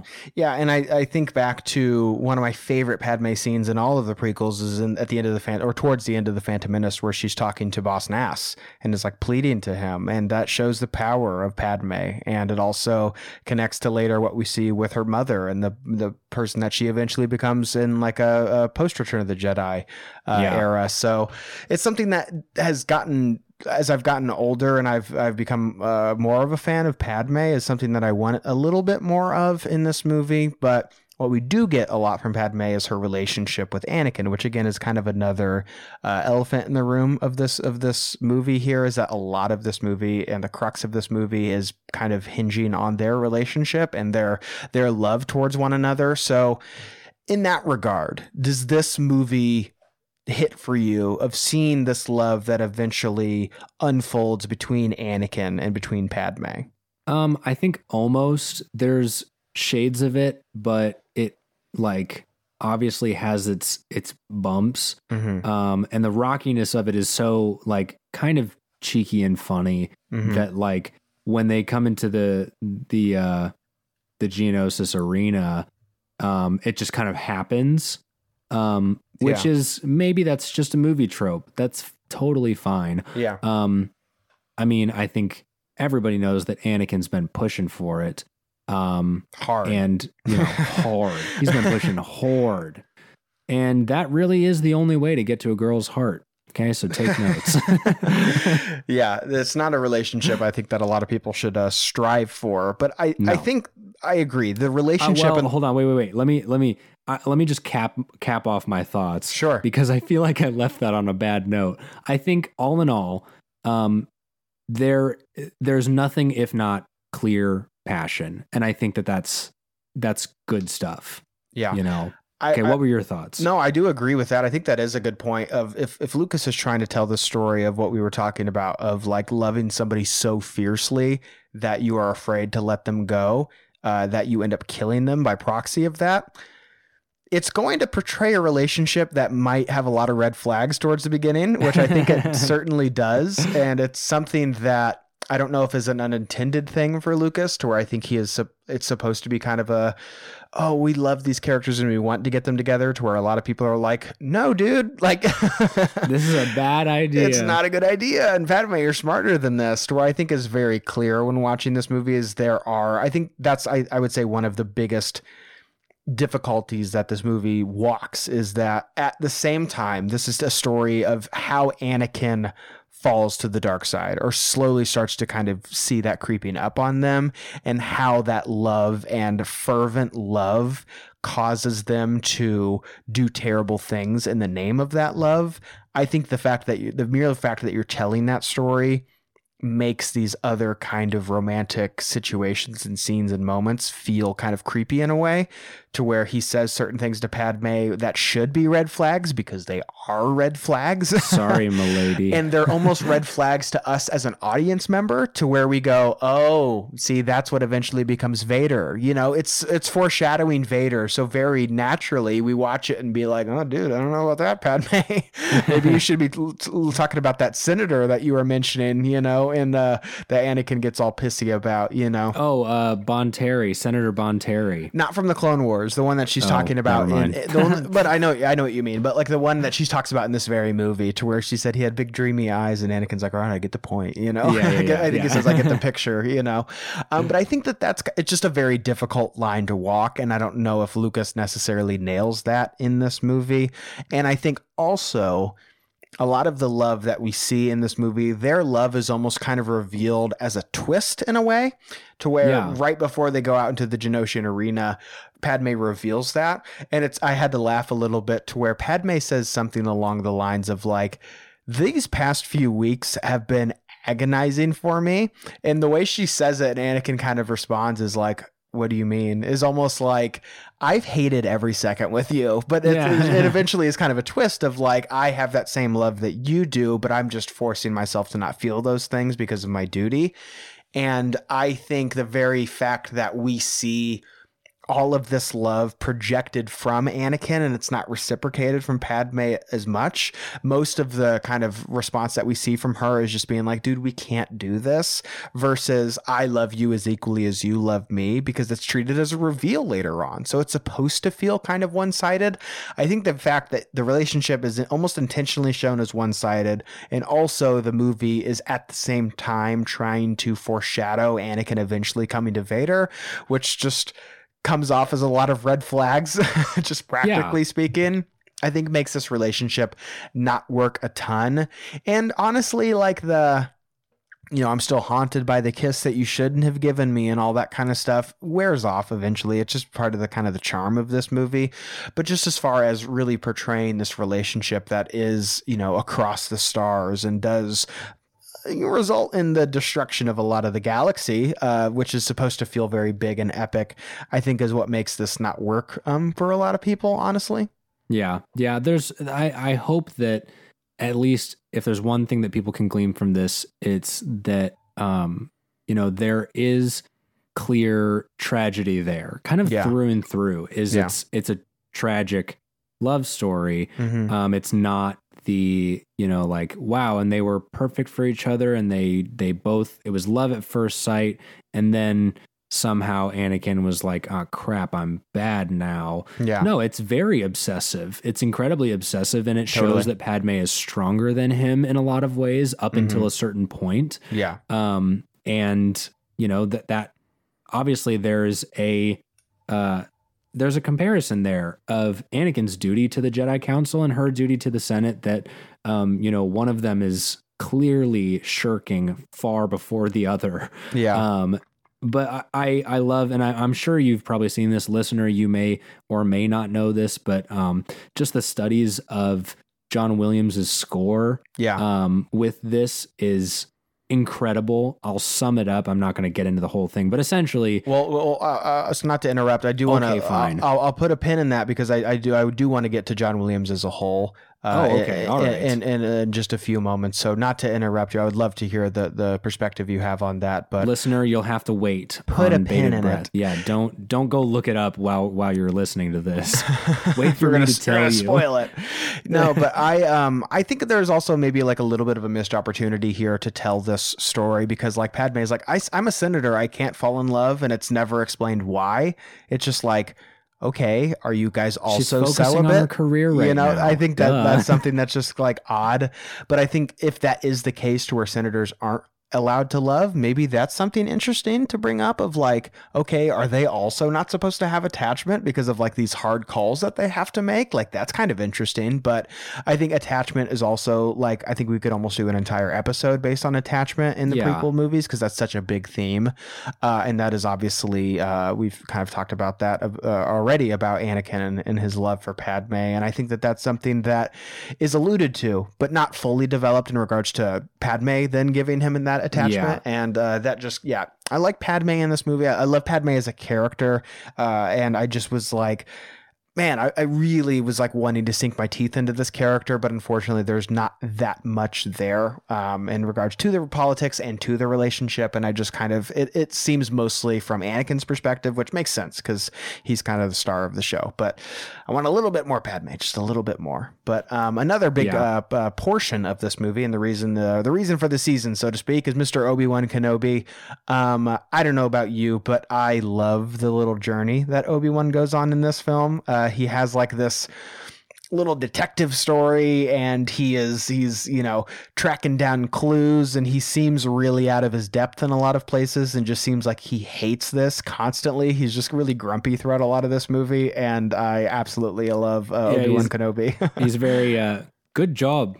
yeah, he's just like really mad at the whole situation where he's yes. like, I hate flying and he's in the rain and he's all cold and he's just, yeah, he just seems very unhappy that he is having to like go on this investigation. But uh, what is kind of your reaction to uh, Kenobi in this movie? Is this one of your kind of favorite Kenobi stories? Oh, it totally is. Again, like I'm always there for the mystery of you know the clone army mm-hmm. and kind of everything that he stumbles upon is just so great. I think the way that that the way that ho- that whole entire scene is composed and the way that he kind of like um I, I, guess portrays himself as as that investigator where he's like okay how much information can i get here yeah and the way that he plays that entire scene um when he's on Kamino is very very fun um it's it's peak it's peak obi-wan mm-hmm. um alone um, but it is really great Star Wars. Yeah. Um, because obviously you're kind of watching this and there's not a whole lot of dialogue.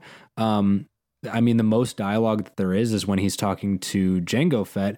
And even then, us as an audience member are like, that's the guy. That's him. Yeah. That and Obi Wan is kind of like that's definitely the guy. Oh, I, um, the, I I noticed something on this rewatch is that when he's talking to Jango and Jango steps away and he like tells Boba to shut the door, Kenobi is just looking right at the door and just like there it is. There's the armor. This guy's lying yeah. to me right now. Like he, yeah. no, he doesn't buy it for a second, you know. And I never noticed that before. Is that he's literally just like that this guy's literally lying to my face. I see the armor right there. Uh, but yeah, uh, continue, continue. No, yeah, that, I think that that's uh, it's so interesting. I, I feel like this is his his like little investigation, his journey throughout the movie, his little adventure that he goes on. Yeah, is very telling of kind of the I guess the wiseness that he has, mm-hmm. um, because one, he's suave and it's great. Mm-hmm. Just the whole time, uh, he's so smooth. But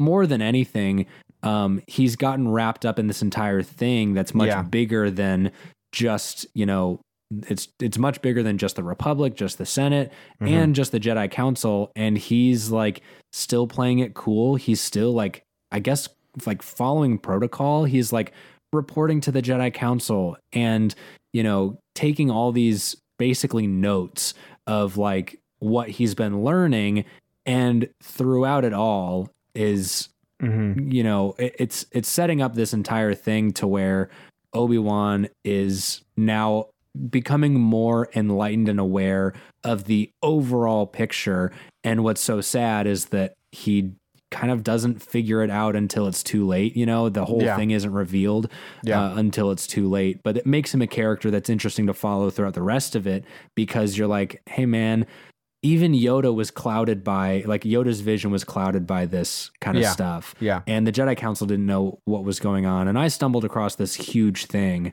Um, it's just great. Yeah. Yeah. It's something that I guess when I was struggling with this movie, and it, it to a degree, but it's it's kind of something that the Clone Wars has really helped with. Is I was frustrated that the Clone Wars or Attack of the Clones and Revenge of the Sith or and Phantom Menace for that matter, all three of them feature stories where Obi Wan is separated from Anakin, and yeah. that they are not together for most of the Phantom Menace, most of this movie, and then most of Revenge of the Sith, because Obi Wan kind of goes off and does his own thing.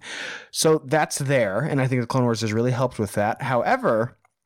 I think because of that, and I think the reason that Lucas does that specifically and that it's a conscious choice is to, excuse me, is to make Anakin vulnerable and is excuse me um is to make him a character that is falling prey to the dark side and he doesn't have someone that he can look towards to guidance and that he's kind of having to deal through a lot of these things himself Yeah. which not only allows Anakin and his eventual fall to the dark side to be something a little bit more believable, but also we're able to see Obi Wan go on cool adventures and do cool stuff. Yeah. Um, I love that in this movie that also Obi Wan's little adventure not only does does uh, that for for Anakin, but it also shows in this movie specifically the kind of the hubris of the Jedi Council really really well. And there's that scene that a lot of people have pointed to uh, with Jocasta Nu. Uh, and that oh if if it's not in the archives then it doesn't exist. It literally doesn't exist if we don't know about it. And then uh, obi-wan goes to a room of children and is able to like figure it out in a couple of minutes you know? And I, there's a, something I, I i've talked about before about i've seen these movies a million times and i still kind of uncover something new about them when i watch them. This go around it was something that so when obi-wan walks into the little youngling training you know classroom that they've got going on there they're all wearing like similar kind of helmets to what luke eventually wears with like the blast shield down uh, Right. in, in a new hope and i just remembered seeing alec guinness in a new hope and that the way that he says stretch out with your feelings. He says it almost like he's a little annoyed and it just made me think of him just being like dude i've seen children do this. Can you focus for a second? You know? They're um, all they're all like sitting there just holding their lightsabers and they're just like.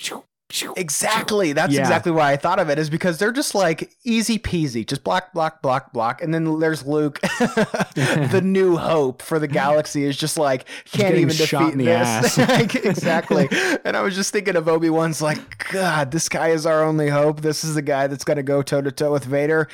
All right. I guess we'll try, you know. I but- definitely hear it now that you that you kind of frame it like that. I definitely hear it. yeah, that was something that I just never really had paid attention to, but uh, it kind of uh, uh, kind of uh, struck me this go around. But um, yeah, go I- ahead. I, was go just ahead. gonna say one thing that that I do love about Obi Wan in this and his relationship with Anakin because you kind of brought it up is, um, yes, it is a, a conscious choice that they're that they're separated, and yes, people hate it. General grievances part, you know, three point four, whatever. Uh, We're gonna have to do a whole series on this movie Yeah. alone, just like a 52 week step process. yeah. Um, so one thing that I love is that you obviously do start to see Anakin's resentment towards Obi Wan Mhm. um, when he's on Tatooine and he's like, Obi Wan's jealous. He's Yeah. holding me back, you know? Um, I, one thing that I love is that you see that and you're like, okay, we get it, right? He's Mhm. mad at Obi Wan. Dig a little bit deeper and you kind of realize before that, uh, uh, Anakin says, Well, I love Obi Wan. He's the closest thing I have to a father yeah. imagine how you would feel if your father was not only not present all the time as you're now on your own, Yeah. but also was like, you know, the time that he does spend with you, he's scolding you and he's Yeah. putting you down and Yeah. he's holding you back legitimately. Like Anakin says, you know, Obi Wan's jealous, he's holding me back. Obi Wan's not jealous of how skilled Anakin is. That's a lie. Mhm. Is he holding him back? I yes, I think so. Honestly, um, I think that Obi Wan's perspective is that Anakin is really powerful and he can be dangerous, and Obi Wan's trying to protect him. Yeah. And Anakin sees that as this this mentor that I have, who's mostly absent, is still wanting to control me, Yeah. and I'm sick of it. I think And, it, it, yeah. it, it is a piece of that, but it's also, and I like where you're going with this because this is also like an issue that I've had with the movie is that like, okay, so we don't get a lot of time with Obi Wan and Anakin together, but when we do, Obi Wan's just bitching at him the entire time. Yeah, like that's yeah. the brother that he later cries about. Give me a break. But I think it's something that has helped over time and has made Obi Wan a more interesting character. It's like okay. That's there, obviously. Where Obi Wan is just constantly bickering at Anakin, and I hate when he does that. And like, dude, keep your lightsaber on you. And he's just like that entire Coruscant chase. He is just yelling at him, um, which honestly, Anakin kind of de- deserves it. He you're nearly doing is suicide. exactly uh, Yeah. but but okay it's like so that's there but why is obi-wan doing that and i think you're exactly right of like there's a lot of pressure on anakin and he kind of wants to make sure that he does a good job but also Obi Wan made a promise to Qui Gon, and that was the very last thing that he promised him. It was literally his dying wish, is that he would train Anakin. And so I think he's just putting a lot of pressure on him to make him the best Jedi that he can possibly be. And again, like Anakin, kind of squeezes him so tight to the point that he kind of slips through. Uh, I think that that's very intentional, uh, and I yeah, I think you're really onto something there. Yeah, I hope that more people kind of can maybe adjust their mindset and and look at it that way. I know it maybe it's it's difficult, but like I love that that line of thinking that there is a reason for it there, and Mhm. it is unfortunate. It is tragic that Obi Wan unfortunately is pulled away from Anakin so many times to to where things just go badly. You know. Yeah, and I think it's also something that, hey man, there's a new Obi Wan Kenobi series, and I think there's a certain uh, uncle who's going to have a lot to say about that. And he says, "Hey, remember that other guy that you helicopter parented? Uh, didn't go as well for him." Okay, so I'm seeing a lot of great memes of that kind of comeback that Uncle Owen has in that trailer, and so that So really uh, that really makes me uh, think of that. But um, yeah, I also something that I really love about this, and it's something that the prequels I don't think get enough credit for. And I do want to talk about kind of the lore that this movie um, adds here because that's uh, one of my favorite things about this film. But I, uh, I think when you have the original trilogy that comes out, people say, "I want to know more about this, and I want to dive on deeper." And so George Lucas says, "Okay, I'm going to see you where the Jedi sleep." Where they live, who they hang out with, what they do from their day to day. Uh, Can they date? Uh, what are taxes like in Star Wars? You know, what are restaurants like? What are more like? What is a sports bar like in Star Wars? Yeah. so it dives into all of these things. What's like New York City like in Star Wars? But I something I love about this, and and it goes to what I was talking about with the Jedi Council, is Obi Wan is a kind of person that is like, I don't have the information that I need here, and I need to go to someone who has that kind of uh, wisdom there. And so I he knew goes. you'd find a way to bring him in. I'm gonna bring him in, but I have a, a, a reason, and it's not just like blind love for the silly character. It actually is also like thematically important too. Okay, I'm scratching my chin. But uh, Obi Wan, in search of this information that the Jedi Council doesn't have, and because they don't have it, they think it literally doesn't exist. Obi Wan goes to a street level character to find that information. That is none other than Dexter Jetster, who say what you will, it's a '50s diner. It's silly. Doesn't work in the mo- does it work in the movie? Probably not. It's a little Yeah. goofy of this of the '50s diner. But more importantly, I love it because it's a 50 di- 50s diner and because it's silly and stupid. And just like the speeder that Anakin steals earlier in the movie, it's a nod to kind of like 50s American graffiti kind of love that George Lucas has for his childhood, not just the Flash Gordon side of things. But I love what it means for the Jedi Council and what it, it's like this wonderful little kind of short story there of Obi-Wan needs information. The Jedi Council doesn't have it because of their hubris, so he goes to someone who has the world experience and the the ear to the ground kind of perspective. And I it's legitimately one of my favorite lines in this movie is when Dex says like I would think someone like you would know the difference between knowledge and wisdom. Such a great line, you know? Yeah. So so great and I don't know if it gets enough credit because it is so like oh the four leg the four armed guy who scratches his ass and works at a diner that guy and I'm like no there's I think there is a lot of insight there and a lot of perspective and precisely what we've talked about here with the Jedi Council and you know what kind of leads to their downfall. No, I don't Yeah. think Dexter telegraphs that and he necessarily understands that, but I think it's there nonetheless. Yeah, and that's kind of again what I was talking about before with Obi Wan is the things that he learns is he's you know kind of the one out of the entire you know Jedi Council. He's the one that starts to put the pieces together that Yeah. realizes it before everybody else, but unfortunately it is too late. But that's that's a great moment to point to to say Obi Wan is starting to learn that you know maybe the Jedi Council's not all put together uh, as, as they would make it out to be. You know, Exactly. Yeah, and I, I I think that's also I do want to get to kind of the um you know, the, we we've talked about the deep stuff. We've we've we've dove in deep here into some of these characters, but there's also the kind of the fun kind of pew pew pew side of things. We get to see a lot of Jedi in this movie, which is great. You know, that's something that as fans for there's a whole generation of people that were like, I want to see uh, an army of Jedi, and even though it is still relatively small, no, like compared to what we know of how many Jedi there are, and even back in like the old Republic kind of days, I think it's still really fun, and it kind of scratches that little part in my brain where it's like you see the battle droids and the Jedi running at each other, and it's just like yeah, you know, it's Yeah. fun. It's cool. And you also get introduced to some of my favorite Jedi with Plo Koon. I know he's an attack in the Phantom Menace, but being able to see him in action, being able to see Kit Fisto in action, and get, getting uh, to spend time with some of these other weird Jedi.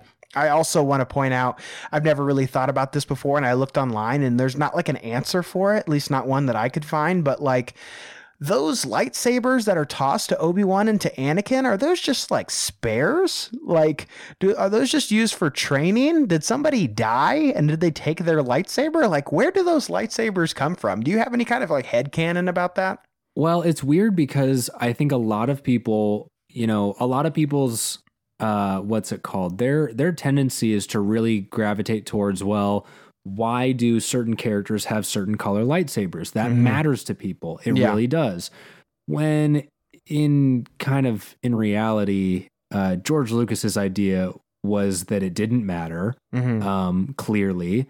Um so in in my head those Well- are well, we, we can talk about that continue in I- your head I know that it does like I know that it does matter, Mhm. but like realistically why are both of them both of them are green, right? no uh Anakin's is is green and then Obi-Wan's is blue Yes, you're right. Okay, yeah, cuz now I'm I'm thinking of that in the uh in the Count Dooku fight. yeah But just knowing that one of them was green means that it was somebody important, right? Um, I mean, I guess if we're following that kind of that part of canon that that says why people built certain lightsabers, if you had to be a master and whatnot, Mhm. that I don't know if George was thinking that when he made the movie. Mhm. Um, but realistically, like I think I think that there's I think that they're like training lightsabers, honestly. I think so too, but I you're talking about like the uh, importance of lightsabers. I think you can still say that they're important because both of those lightsabers don't last very long, and I That's think it's true. I think it's interesting that maybe the the one that you build you have like a deeper connection with, and like the force is able to flow through you better. You know, it's kind Uh-huh. of like like if you borrowed somebody's like drum kit or something like that, you kind of have to move the snare like to where you kind of want it. You know, and you kind like, of have "Ah, to this just doesn't feel. Yeah, it's you like gotta, I'm like- wearing a pair of pants backwards. you You, gotta know? like tune the guitar just right of how, kind of how you like it or you got to adjust the neck strap you know i think it's kind of something like that um, where these lightsabers probably are just like the default training ones or something like that um, or maybe they're one of the padawans you know that wasn't like doing so well in class and they kind of had to adjust the length of the blade or something like that um, but yeah that's something that just kind of um, uh, kind of uh, popped out to me. But I also wanted to talk about because there are some more characters that I do want to get to. Uh, Mr. Count Dooku. So Dooku, I think, is a very interesting Star Wars character and somebody that has been, uh, you know, thoroughly explored in other uh, ancillary Star Wars material. Uh, but Dooku does not appear in this movie until one hour and 16 minutes into this film. Is that something that has bothered you? Is it something that continues to bother you? What's kind of your reaction to Dooku in this film here? Um, out of all the things, because I've been, you know, as we've been having this conversation, I'm kind of like, well, I think that's it's, you know, it has this purpose. It's still weird, but whatever. But Mhm. this is something that that does still bother me, Mhm. where like the threat is talked about and it's there, but you don't. Again, like you said before, it's just a chain of people acting on someone else's behalf Mm-hmm. until we actually see Count Dooku. And what actually ends up happening is that his like his appearance is so odd and the way that he like presents himself to Obi-Wan that dialogue that they have is so interesting. It's really really really like fleshed out yeah. in a way that I think most people kind of forget or maybe don't notice Mhm. um, that it's it is some very interesting dialogue because Obi Wan is there and he's kind of looking for answers, um, and Count Dooku's like Count Dooku's just giving him the answers. Oh, for sure. Yeah. you know, um, it's just a really interesting dynamic, and then you kind of you kind of falter into okay, we just met Count Dooku. and now he's just your average bad guy. Yeah. Um, it is something that definitely bothers me. Yeah, I think Dooku is such an interesting character, but I don't think he's necessarily portrayed in a super interesting way in this. I love the scene between him and Obi Wan. It's one of my favorite scenes in this movie, and it is one of the scenes that I'm like, I think both performers are doing like a really great job in that, and there is a lot of truth revealed by Dooku to the degree that like Kenobi is kind of deceitful of like, why would you be telling me all of this kind of stuff? But I think the movie could have used maybe a scene early on to where Dooku was maybe trying to rally other systems to his cause because he mentions that later in the movie, uh, to where he's having that kind of secretive meeting that Obi Wan is listening in on. I think it would have been interesting to see that, to see kind of the more public face of him. That way, that turn of him igniting his lightsaber might be a little bit more impactful. But I think him being introduced in this movie so late later on in the film does lead this movie to kind of have a similar issue to what um, the Phantom Menace has. Is that like who's the antagonist of this movie? You know, like who's the bad guy of this? Is it Jango Fett? Like, yeah, kind of to a degree. It's the government. It is the government. And I think that that's what Lucas is trying to say here. But I think that there should have been maybe somebody who's maybe a bit more of a clear and present danger. Yeah, the face. Yeah. Yeah, who is the face of all of those things? Because I think that that's also pretty in line with what we see later on in the films, also like the sequel trilogy. Like what that movie is saying from like a deeper philosophical level is kind of um, personified through Kylo. Um, and I think that Dooku also could have been something similar to that. Um, I really like the character of Dooku, but a lot of the things that I do like about him are things found in other films and other or uh, in other works, other comics, and and that uh, great audio drama of Jedi Lost. I think all that stuff is really interesting, but we just don't really get that much of him in this movie. Yeah, Um, well, and I I would have have preferred to- a bit more from him.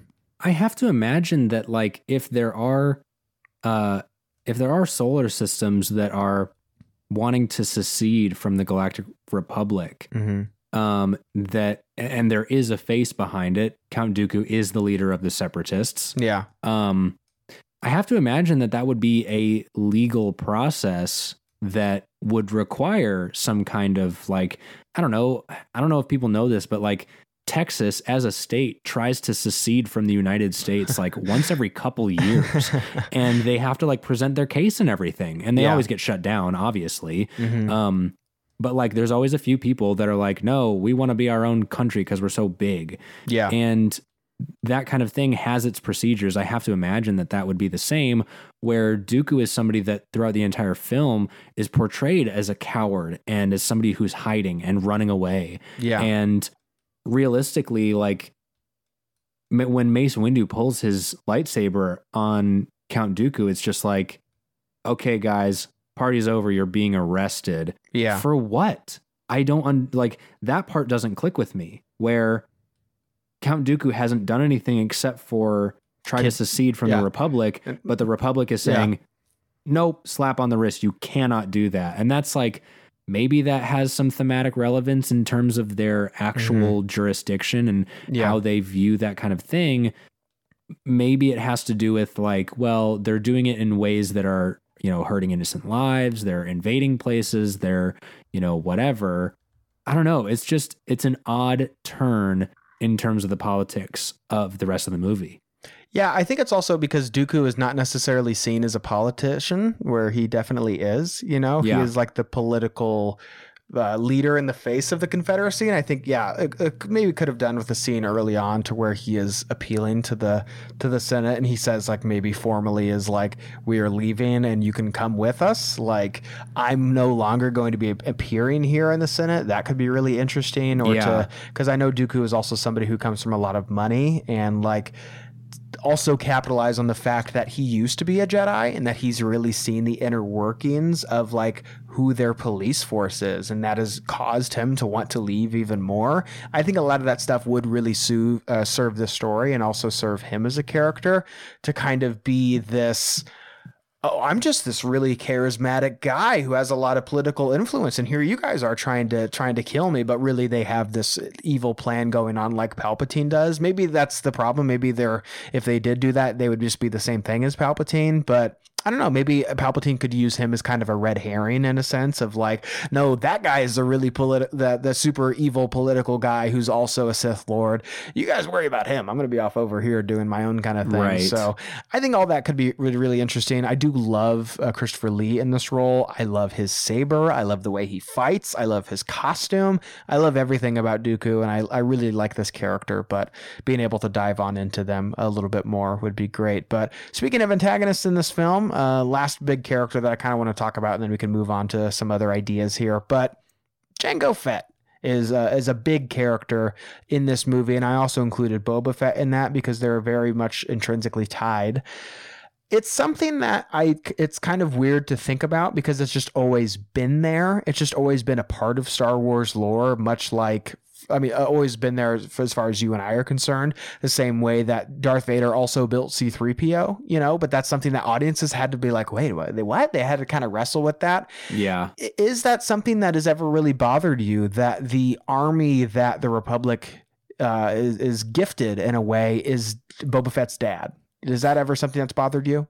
Honestly, no. I think it's it's something that's really interesting only because again, you're looking at kind of the the history behind this. How long has the has the clone army been, you know, in production? Mm-hmm. um you know what's the what's the timeline here um i guess the thought there is it's like i don't know if i don't know if jango fett necessarily is this you know giant red flag of the army is you know coming from this one guy yeah. um, who's definitely shady. It's just one of those things that's, you know, where there's an underworld aspect of this that is tied together way more Yeah. than our heroes understand. Mhm. Um, and it's uncovered, obviously, when, you know, in the end, it doesn't matter because you get the clone troopers who are the, you know,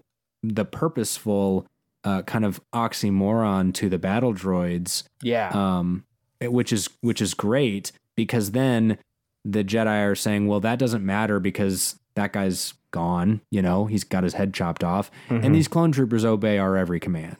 You know, um, it's it's the purposeful separation of kind of the you know the legacy versus the um, the predecessor. You know, Yeah, I think because there's so much distance between uh, Boba Fett in this movie and then Empire Strikes Back, it still leaves that room for mystery and wonder of like Yeah. the mystery of Boba Fett, and you don't see him as like a big part of the appeal to him. But I think it's because of what happens. There's still so much of like, oh my gosh, that's still so many years later. So like, what did he get up to in the in that in the meantime? And I, we have seen some of that, of course, in the Clone Wars, um, as well as some other animatics and comic books and things like that. But um, I think that that's something that do, uh, kind of leads me to not be as bothered by this. Um, also, Jango just looks super cool. Yeah, he I, I think Jango looks cooler than Boba Fett. I don't know if that's a hot take or just maybe my age showing a little bit here, but I do like the character of Jango a lot. I think it's interesting to show why he's chosen, you know, and that he is this really proficient killer, which also like shows that Boba like grew up to be this. I think I uh, what I like about Jango is more of what it means to the character of Boba Fett. Um, Jango, I just other than just being really cool, you know, I don't know if there's necessarily a lot of depth there. I don't also know if it's super necessary, other than being a foe for um, for Obi Wan to go up against. I think the clones themselves um, and and what they mean and and you know kind of the yin to the yang as you had mentioned to uh, to the battle droids. Uh, that's all very thoroughly uh, uh, explored in the Clone Wars series. Not as much in this movie here.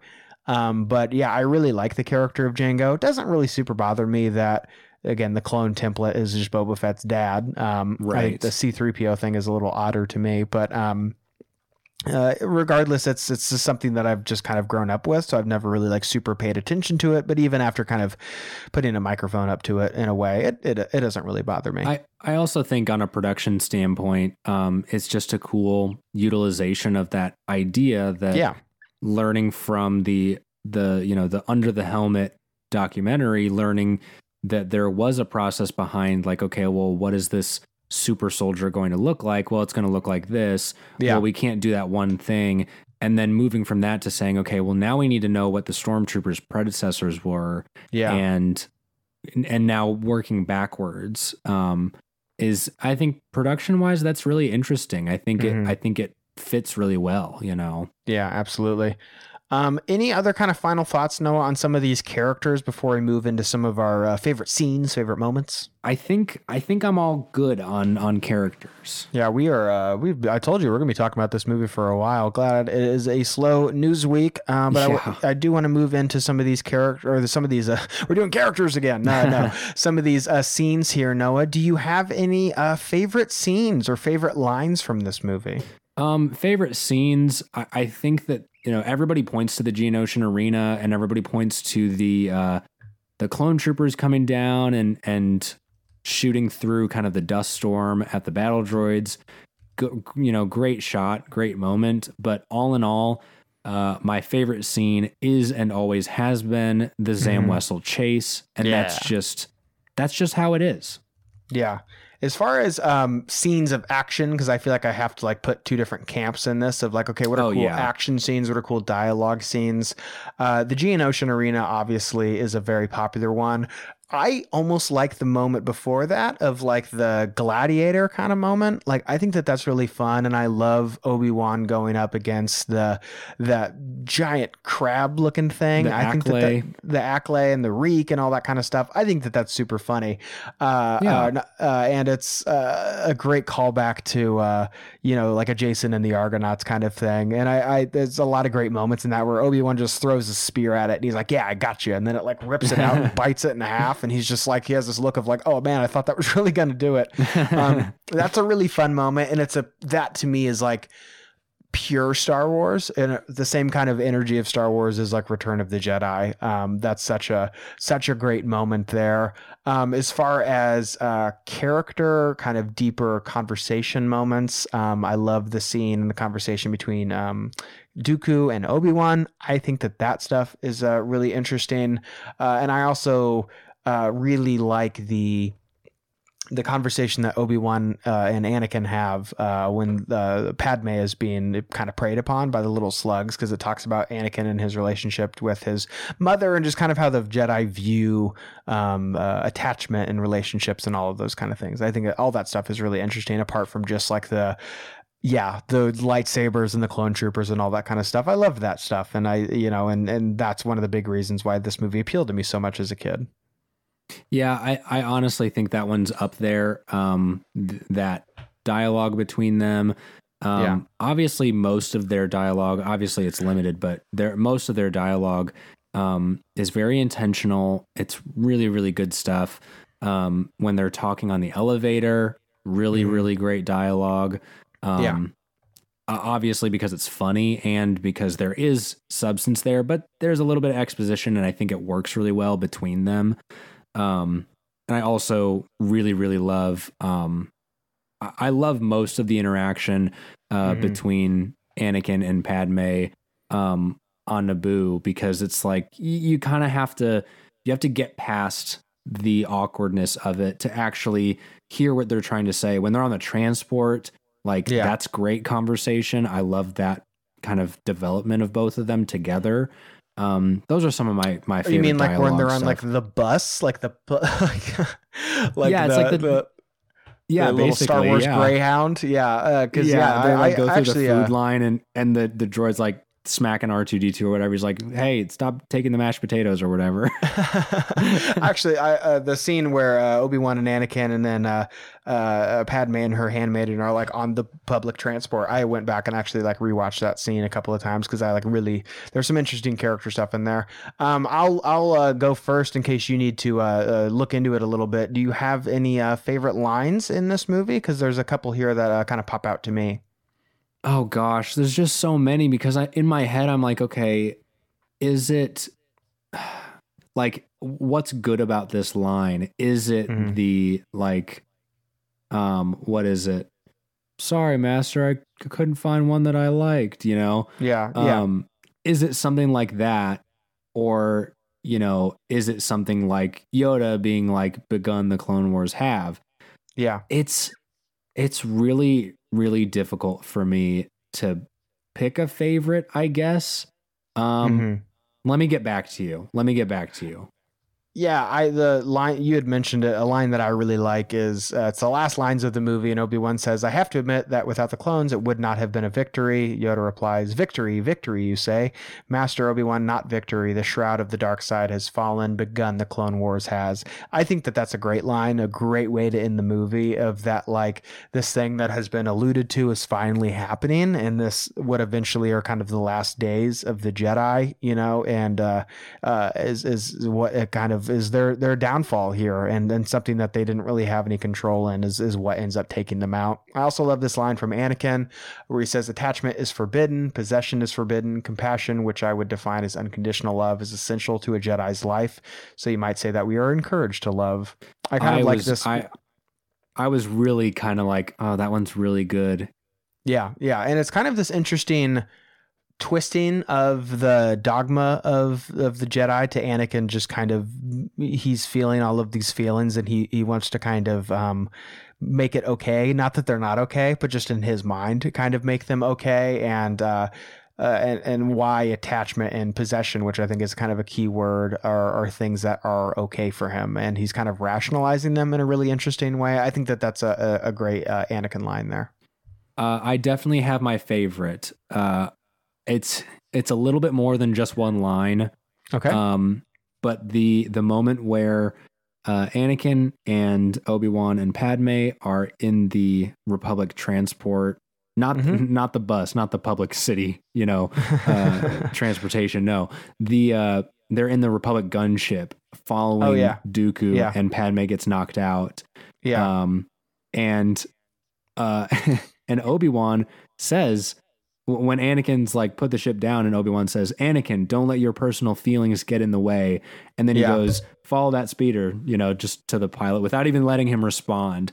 yeah. um, yeah. And Obi Wan's explain he explains himself and is like, "I need you. I can't, you know, I can't take Dooku alone." Yeah. And then you know that whole thing, and he's like, "She would do her duty." Yeah. that stuff oh god it's just so that's so good Yeah. That- like that performance between the both of them hmm is stellar i love it Yeah, and it's also showing that like Anakin is willing to put anything on hold just to protect her, and even this uh, his Jedi mandate, and you know, and, Yeah. and all of that stuff. and not Yeah, even that very- that o- obi-wan is totally aware he's totally Yeah. aware of it you know Yeah, yeah, yeah. Um, uh, lots of great lines. I'd mentioned the Dex line is, is also one of my favorites. The difference between knowledge and wisdom. Um, I also wanted to um, ask: Do you have any uh, scenes that you still struggle with here, or any uh, lines that you struggle with? I think scenes are a little bit more obvious. Obviously, the the lines that you can point to, I think, are almost memes at this point. But do you have any uh, scenes or moments that you're still like, uh, even 20 years later, don't super work for me? I think the only one that comes to mind because, like you said, like I've come to grips with a lot of it. The you know Mhm. when the, when Anakin and Padme are talking by the fireplace, like yeah, that's that's hard. You know, that's rough. Yeah. Yeah. Um, I do think though the one scene that I struggle with is when they are in the pasture uh, and Anakin's riding that thing and then falls off, and it's Yeah. really horrible to look at um, and then kind of their conversation afterwards, and he's like, "Oh no, I'd be too frightened to tease a senator." I'm like, yeah. "Ooh, yuck! Ooh, I would never want anyone to look at me and say that." Ooh, Yeah. I think Um, that's those- the only one. Yeah, a lot of the like we've talked about the Padme Anakin stuff, just because of some of the character stuff that's going on, and then also you know the some of the lines being said, it could just be a little funny at moments. Um, something that still doesn't super work for me is the uh, Yoda versus Dooku battle. Um, it's Oh, not something yeah. that I am a huge fan of. I think it could have been a really interesting opportunity to show kind of a force battle because we've seen a lot of lightsaber battles. Um, and I thought maybe a battle of the minds could be really interesting. Um, you know, like kind of like scanners, but in Star Wars. Yeah. You know, like I Oh, think yeah. that that could have been really cool. Um, to see, okay, Yoda is someone that is so strong with the Force, and we've seen what he can do with that. But what do we see him like in combat? That could be really interesting. But um, I, I, we do see yeah. a, a bit of it. But uh, what were you gonna say? I will say, like, well, first of all, the their force battle that they have reminds me a lot of the M Night Shyamalan uh, Last Airbender movie, uh, where like things are just kind of floating at each other slowly. Um, but they're like, I think there is context now, which is hilarious that that, that in you know the year 2021, I guess yeah, Yeah. it would have been in 2021. Uh, there's context given to Luke saying to Grogu in the Book of Boba Fett, like Master Yoda used the Force to jump around and do all this stuff because Yeah. he was so powerful. And it's like, I mean, I guess so, but yeah, they're like, I don't know. It it somewhat defeats the purpose of Yoda saying that the that the Force is used for wisdom and defense. Yeah. Um, so I don't know.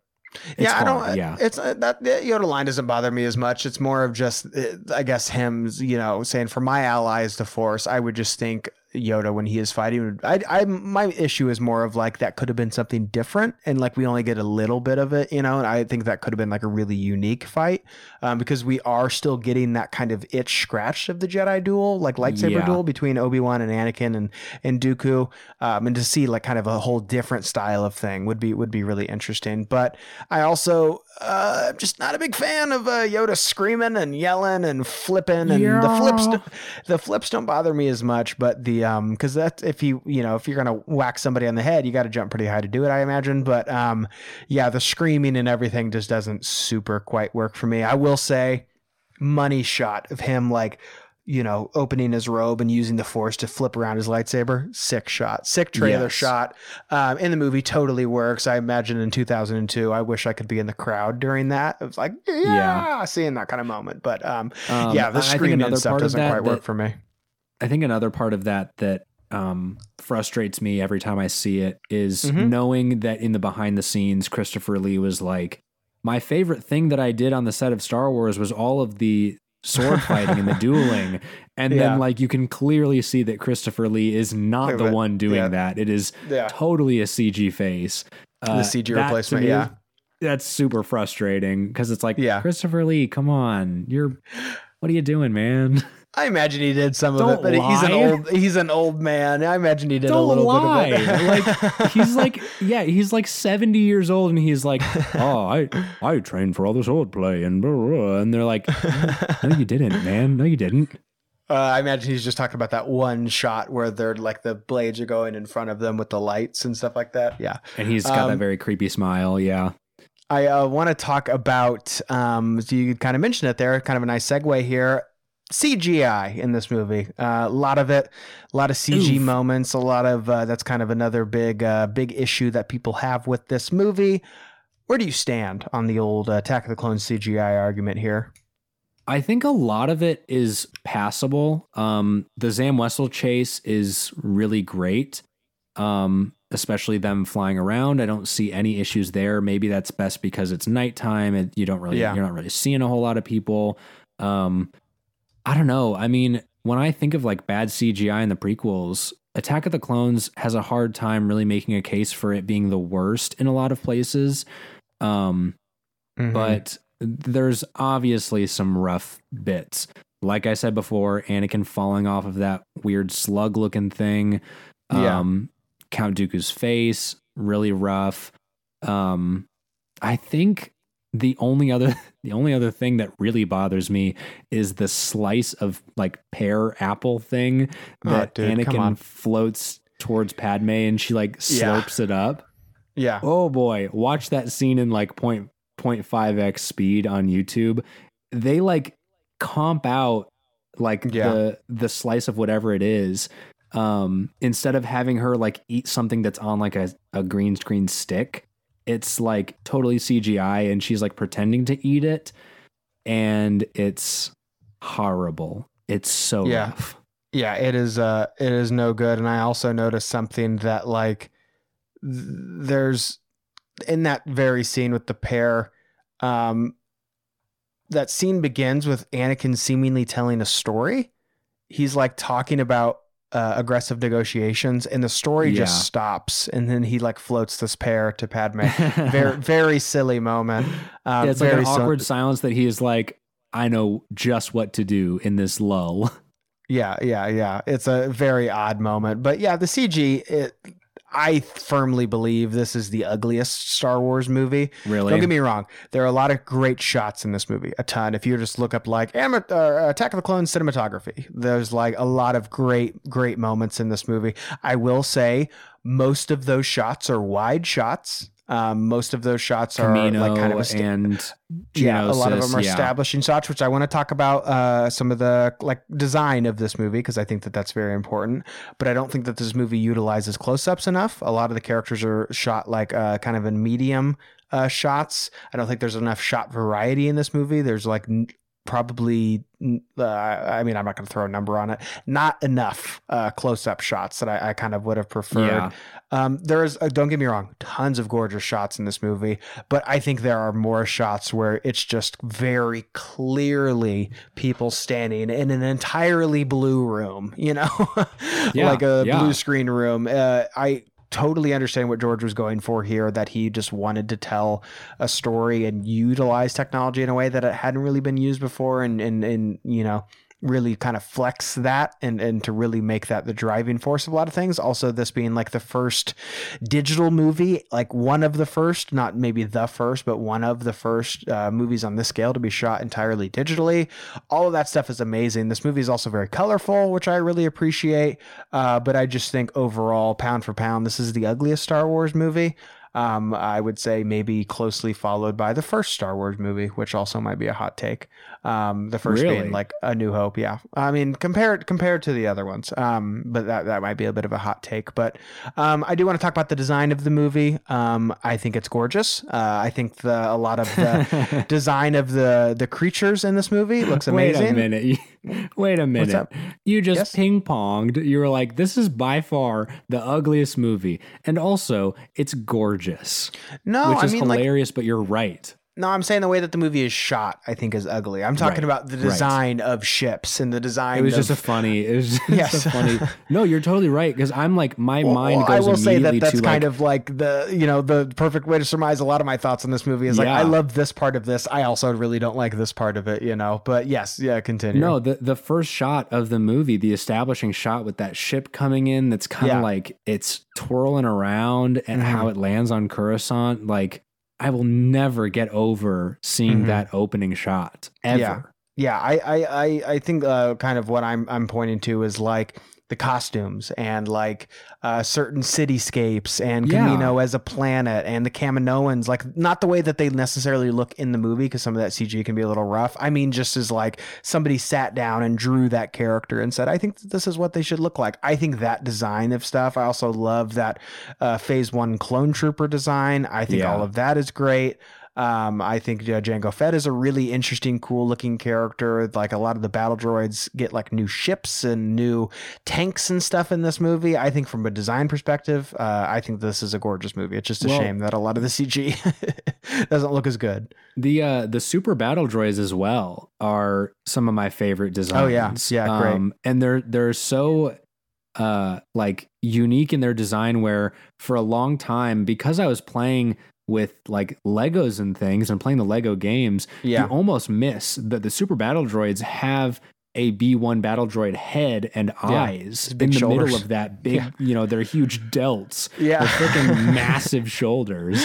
Yeah. Uh, you like miss that they have a head and eyes, and it's so cool. But like, I always am like, I, I get so happy hearing like their wrist cannons like opening up and how they like just the sound design there Oh, yeah. too is phenomenal. Um, I think the, the- the spider droids are also awesome designs. But Talking yeah, about sound ahead. design, the the the seismic charges are iconic. Like have Yeah. become like a fan favorite sound here.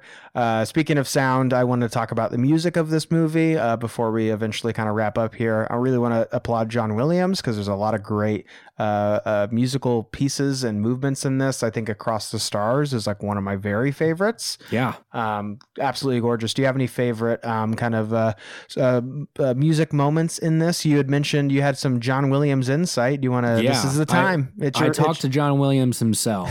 Uh, here's the insight that he gave me. Well, first of all, I should say the I keep coming back to this, but the Zam Wesell Chase music Yeah. is baller. It's just so good. I can I can hear it in my head right now. Yeah. Right, I like have it playing uh, constantly on loop in my head. Can't Um, get any work done. I'm just thinking yeah, of the. I know. Yeah. uh, no, so the I, I was listening to this this uh, mu- music uh, theory guy. Yeah. Uh, like a guy that knows about music theory, not like a channel based on game theory called music theory. I mean, like Gotcha. somebody who's, yeah, Yeah. Uh, a music theorist. Um, talk about kind of the different movements that John William utilizes. And it's so funny that like um, people people will say that Star Wars has a, a, a particular sound. Granted, like Across the Stars feels like it doesn't sound like much else of Star Wars. I mean, it does. Mhm. Um, it fits in, but it's not like it's oh that's using the same blah blah blah. When actually it is using the same blah blah blah because the first two notes of Across the Stars are the same as Princess Leia's theme. Um, and it actually goes into a minor, it changes into a minor movement um, from where Leia's theme stays into the major um, after those first two notes. Um, and then kind of the, what's also interesting is that, so that's like part of Leia's theme Mhm. um, is that it's hers, but it's in it goes to a minor movement, um, which makes it more tragic. Yeah. Along with that, the rhythm of the notes, kind of the cadence of the bum bum bum bum bum bum bum, that Mhm. uh, that the that Across the Stars uses is the same rhythm as quote unquote Luke's theme or the binary sunset theme right. it's like a perfect blend of Luke and Leia's theme, but it sounds so heartbreaking. Yeah. It's like, okay, sum that all up. You don't even need to think that far ahead to be like, yeah, this is great. This is wonderful composing, you know? Yeah, and Williams does such a great job of incorporating, um, you know, prior Star Wars movements and, and and making it modern or adding new things. But yeah, the the prequels of the the, the soundtrack of the prequels movies is not something that has ever, you know, been a, a, a detractor of these movies, and I think Attack of the Clones is uh, no exception here. Um, it's a small part, you know, it's not actually part of the movie here, Noah. But I do want to, uh, before you know, our kind of last uh, thing to discuss here some merchandise. Any uh, favorite toys, or uh, or you know, I would even throw some video games in there, or maybe an old T-shirt that you had, or a lightsaber, or you know, any kind of childhood nostalgic uh, Attack of the Clones merch that you can think of. Well, I always think of like the uh those those power of the force toys. Is that what they were called? Yeah, Um where they're all kind of buff and GI Joe looking. yeah, like in the mid '90s. Yeah, Yes. Um was was that the 90s? I thought that was Hold on a minute. no, those came out like '95, like before uh, Phantom Menace came out. Okay, because I'm in my head, I'm thinking of like the original line. Yeah, I guess they're the same kind of color scheme. Mhm. Um, the original line of the Attack of the Clones toys Yeah. are really interesting because they do have a lot of clone troopers, Mhm. um, which I really love. Um, but yeah, I don't know if there was anything specific that I had. I just in my head have those designs of like the um the action figures that are like it's so recognizable, you know. Mhm. Yeah, I, I think something that I love about Attack of the Clones is there are a lot of toy moments or things that you can get that are toys. You know, one of my Yeah. very favorite ones was uh, uh, a, a gift from from yours truly was uh, the uh, speeder that Anakin steals. Um, I have like a story with that that maybe I can share for another time, but that was very nostalgic for me. So so getting that, um, I uh, was uh, very happy to be receiving that one. Um, but uh, I have got a couple of figures go- to go with that. But yeah, I love the Republic gunship. I wish that I uh, had one of those. Like the they had like a big one that you could fit all your like three and three quarter figures Yeah. uh, with. Uh, I also love the uh, Dexter Jetster figure because he comes with like a meat cleaver, uh, and I think it's ridiculous. Um, but also, I might be looking for one of these at uh, Celebration. But uh, Obi Wan's Jedi Starfighter is such a a, a great ship, uh, and it's like changes, and it you know it comes with like Obi Wan and a comm link and all that kind of stuff. Uh, great stuff, great stuff. It's there's so many. It's so funny that they pumped out like every character you can think of with Yeah. these things. You know, yeah that's kind of that's really how that era was with uh figures and and all that kind of stuff it's anybody that was on screen you you're you're gonna get an action figure oh yeah, oh yeah. I, I will say I did have more Revenge of the Sith toys uh, than Oh, I had yeah. Attack of the Clones toys. I had the uh, like the the burned Anakin that you could put his like you could put his robe on and change his change his head to be burned, uh, which was absurd. You could take his legs off and everything too. Just inflicting pain on uh, Anakin here. But uh, any other kind of final thoughts? No, we've been talking about this for nearly two and a half hours, and guess what? We will continue to talk about Attack of the Clones uh, in our future conversations and future episodes. But uh, any other kind of uh, pressing thoughts here as we uh, close out our 20th anniversary celebration of this movie? I, I just think uh, a mutual friend of ours, uh, Bailey Hunt, has he has not seen Attack of the Clones since high school. Mhm. um, which I think is, you know, I'm not going to say that it's a travesty. I'm not going to say that it's like a huge mistake. I think it is one of those things that's like there are growing pains associated with this. Mhm. Um, and I just urge people to maybe say if this was part of a nostalgic part of your life, um, that that those things can be reignited, and uh, especially with maybe look at it this way: with all there is out there that you can hate instead of this, maybe give Attack of the Clones a second chance. That's all I want to say. Yeah, I think there's a lot of movies out there that on the surface level can be good or enjoyable, but once you start to dive really deep in some of the characters and what the movie is actually saying, I think it can kind of fall apart a little bit. Yeah, I think this movie is kind of the opposite of that, to where a lot of the stuff on the surface level isn't very good. a lot of the uh, acting and a lot of the dialogue is not great. Um, it, I, as I've said, I don't think it, the movie looks very good. Um, and I think, yeah, aside from some cool moments, I think there are a lot of things that, as a passerby, or you might be like, yeah, it's not not great. Uh, and and bef- before we close out, I do want to talk about where this ranks uh, for for Oh, each yeah, of us yeah. in, in in all of our Star Wars rankings here. But um, so give you an opportunity to pull up your letterbox list. Um, well, I've but- already got it up. Oh, there he is. He's prepared. Um, but I think I would argue that this is a movie that when you really dive in and, and dive deep into what George was trying to say and behind all of the silly lines about sand and all that kind of stuff and the, yeah, the romance that might not work as well, I think you would be rewarded. And I th- that's something that I can say for a lot of Star Wars out there. Um, and I think is something that um, yeah, Attack of the Clones, not one of my favorite Star Wars movies, but it is still one that I've seen dozens and dozens of times, and I will still continue to watch. Uh, and I'm very excited to see everybody coming together uh, this Star Wars celebration and to celebrate this movie because it is so key to a lot of our childhoods here. Uh, and I'm very excited to uh, just give this movie a big hug for all of its silliness and the, the ridiculousness that it has. But I want to know, Noah, in the context of all the ridiculousness that it has, out of the 11 theatrically released Star Wars films, not including the Ewok movies or the uh, animated uh, uh, Clone Wars movies. Damn it! Hold on. uh, where does this rank from you from uh, 1 to 11? From one to eleven, this movie ranks at number nine.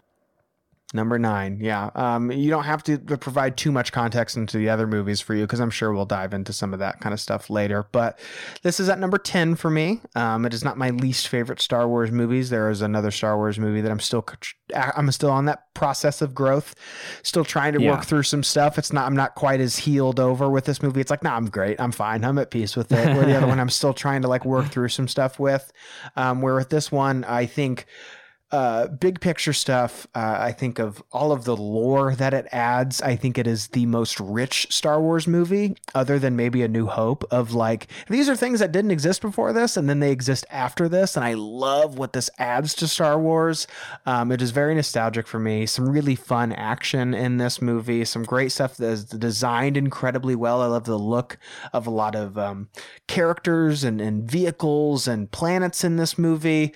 Um, but as far as uh, you know, the filmmaking itself, yes, performances, yes, CG, yes, um, uh, some things that have been talked about to death. But I'm just so happy that at Celebration this year, and you know, to celebrate it here as well as in this podcast, we can talk about all the things that we love about this movie because I think that this is a movie Yeah. that gets kicked a lot, you know, while it's down.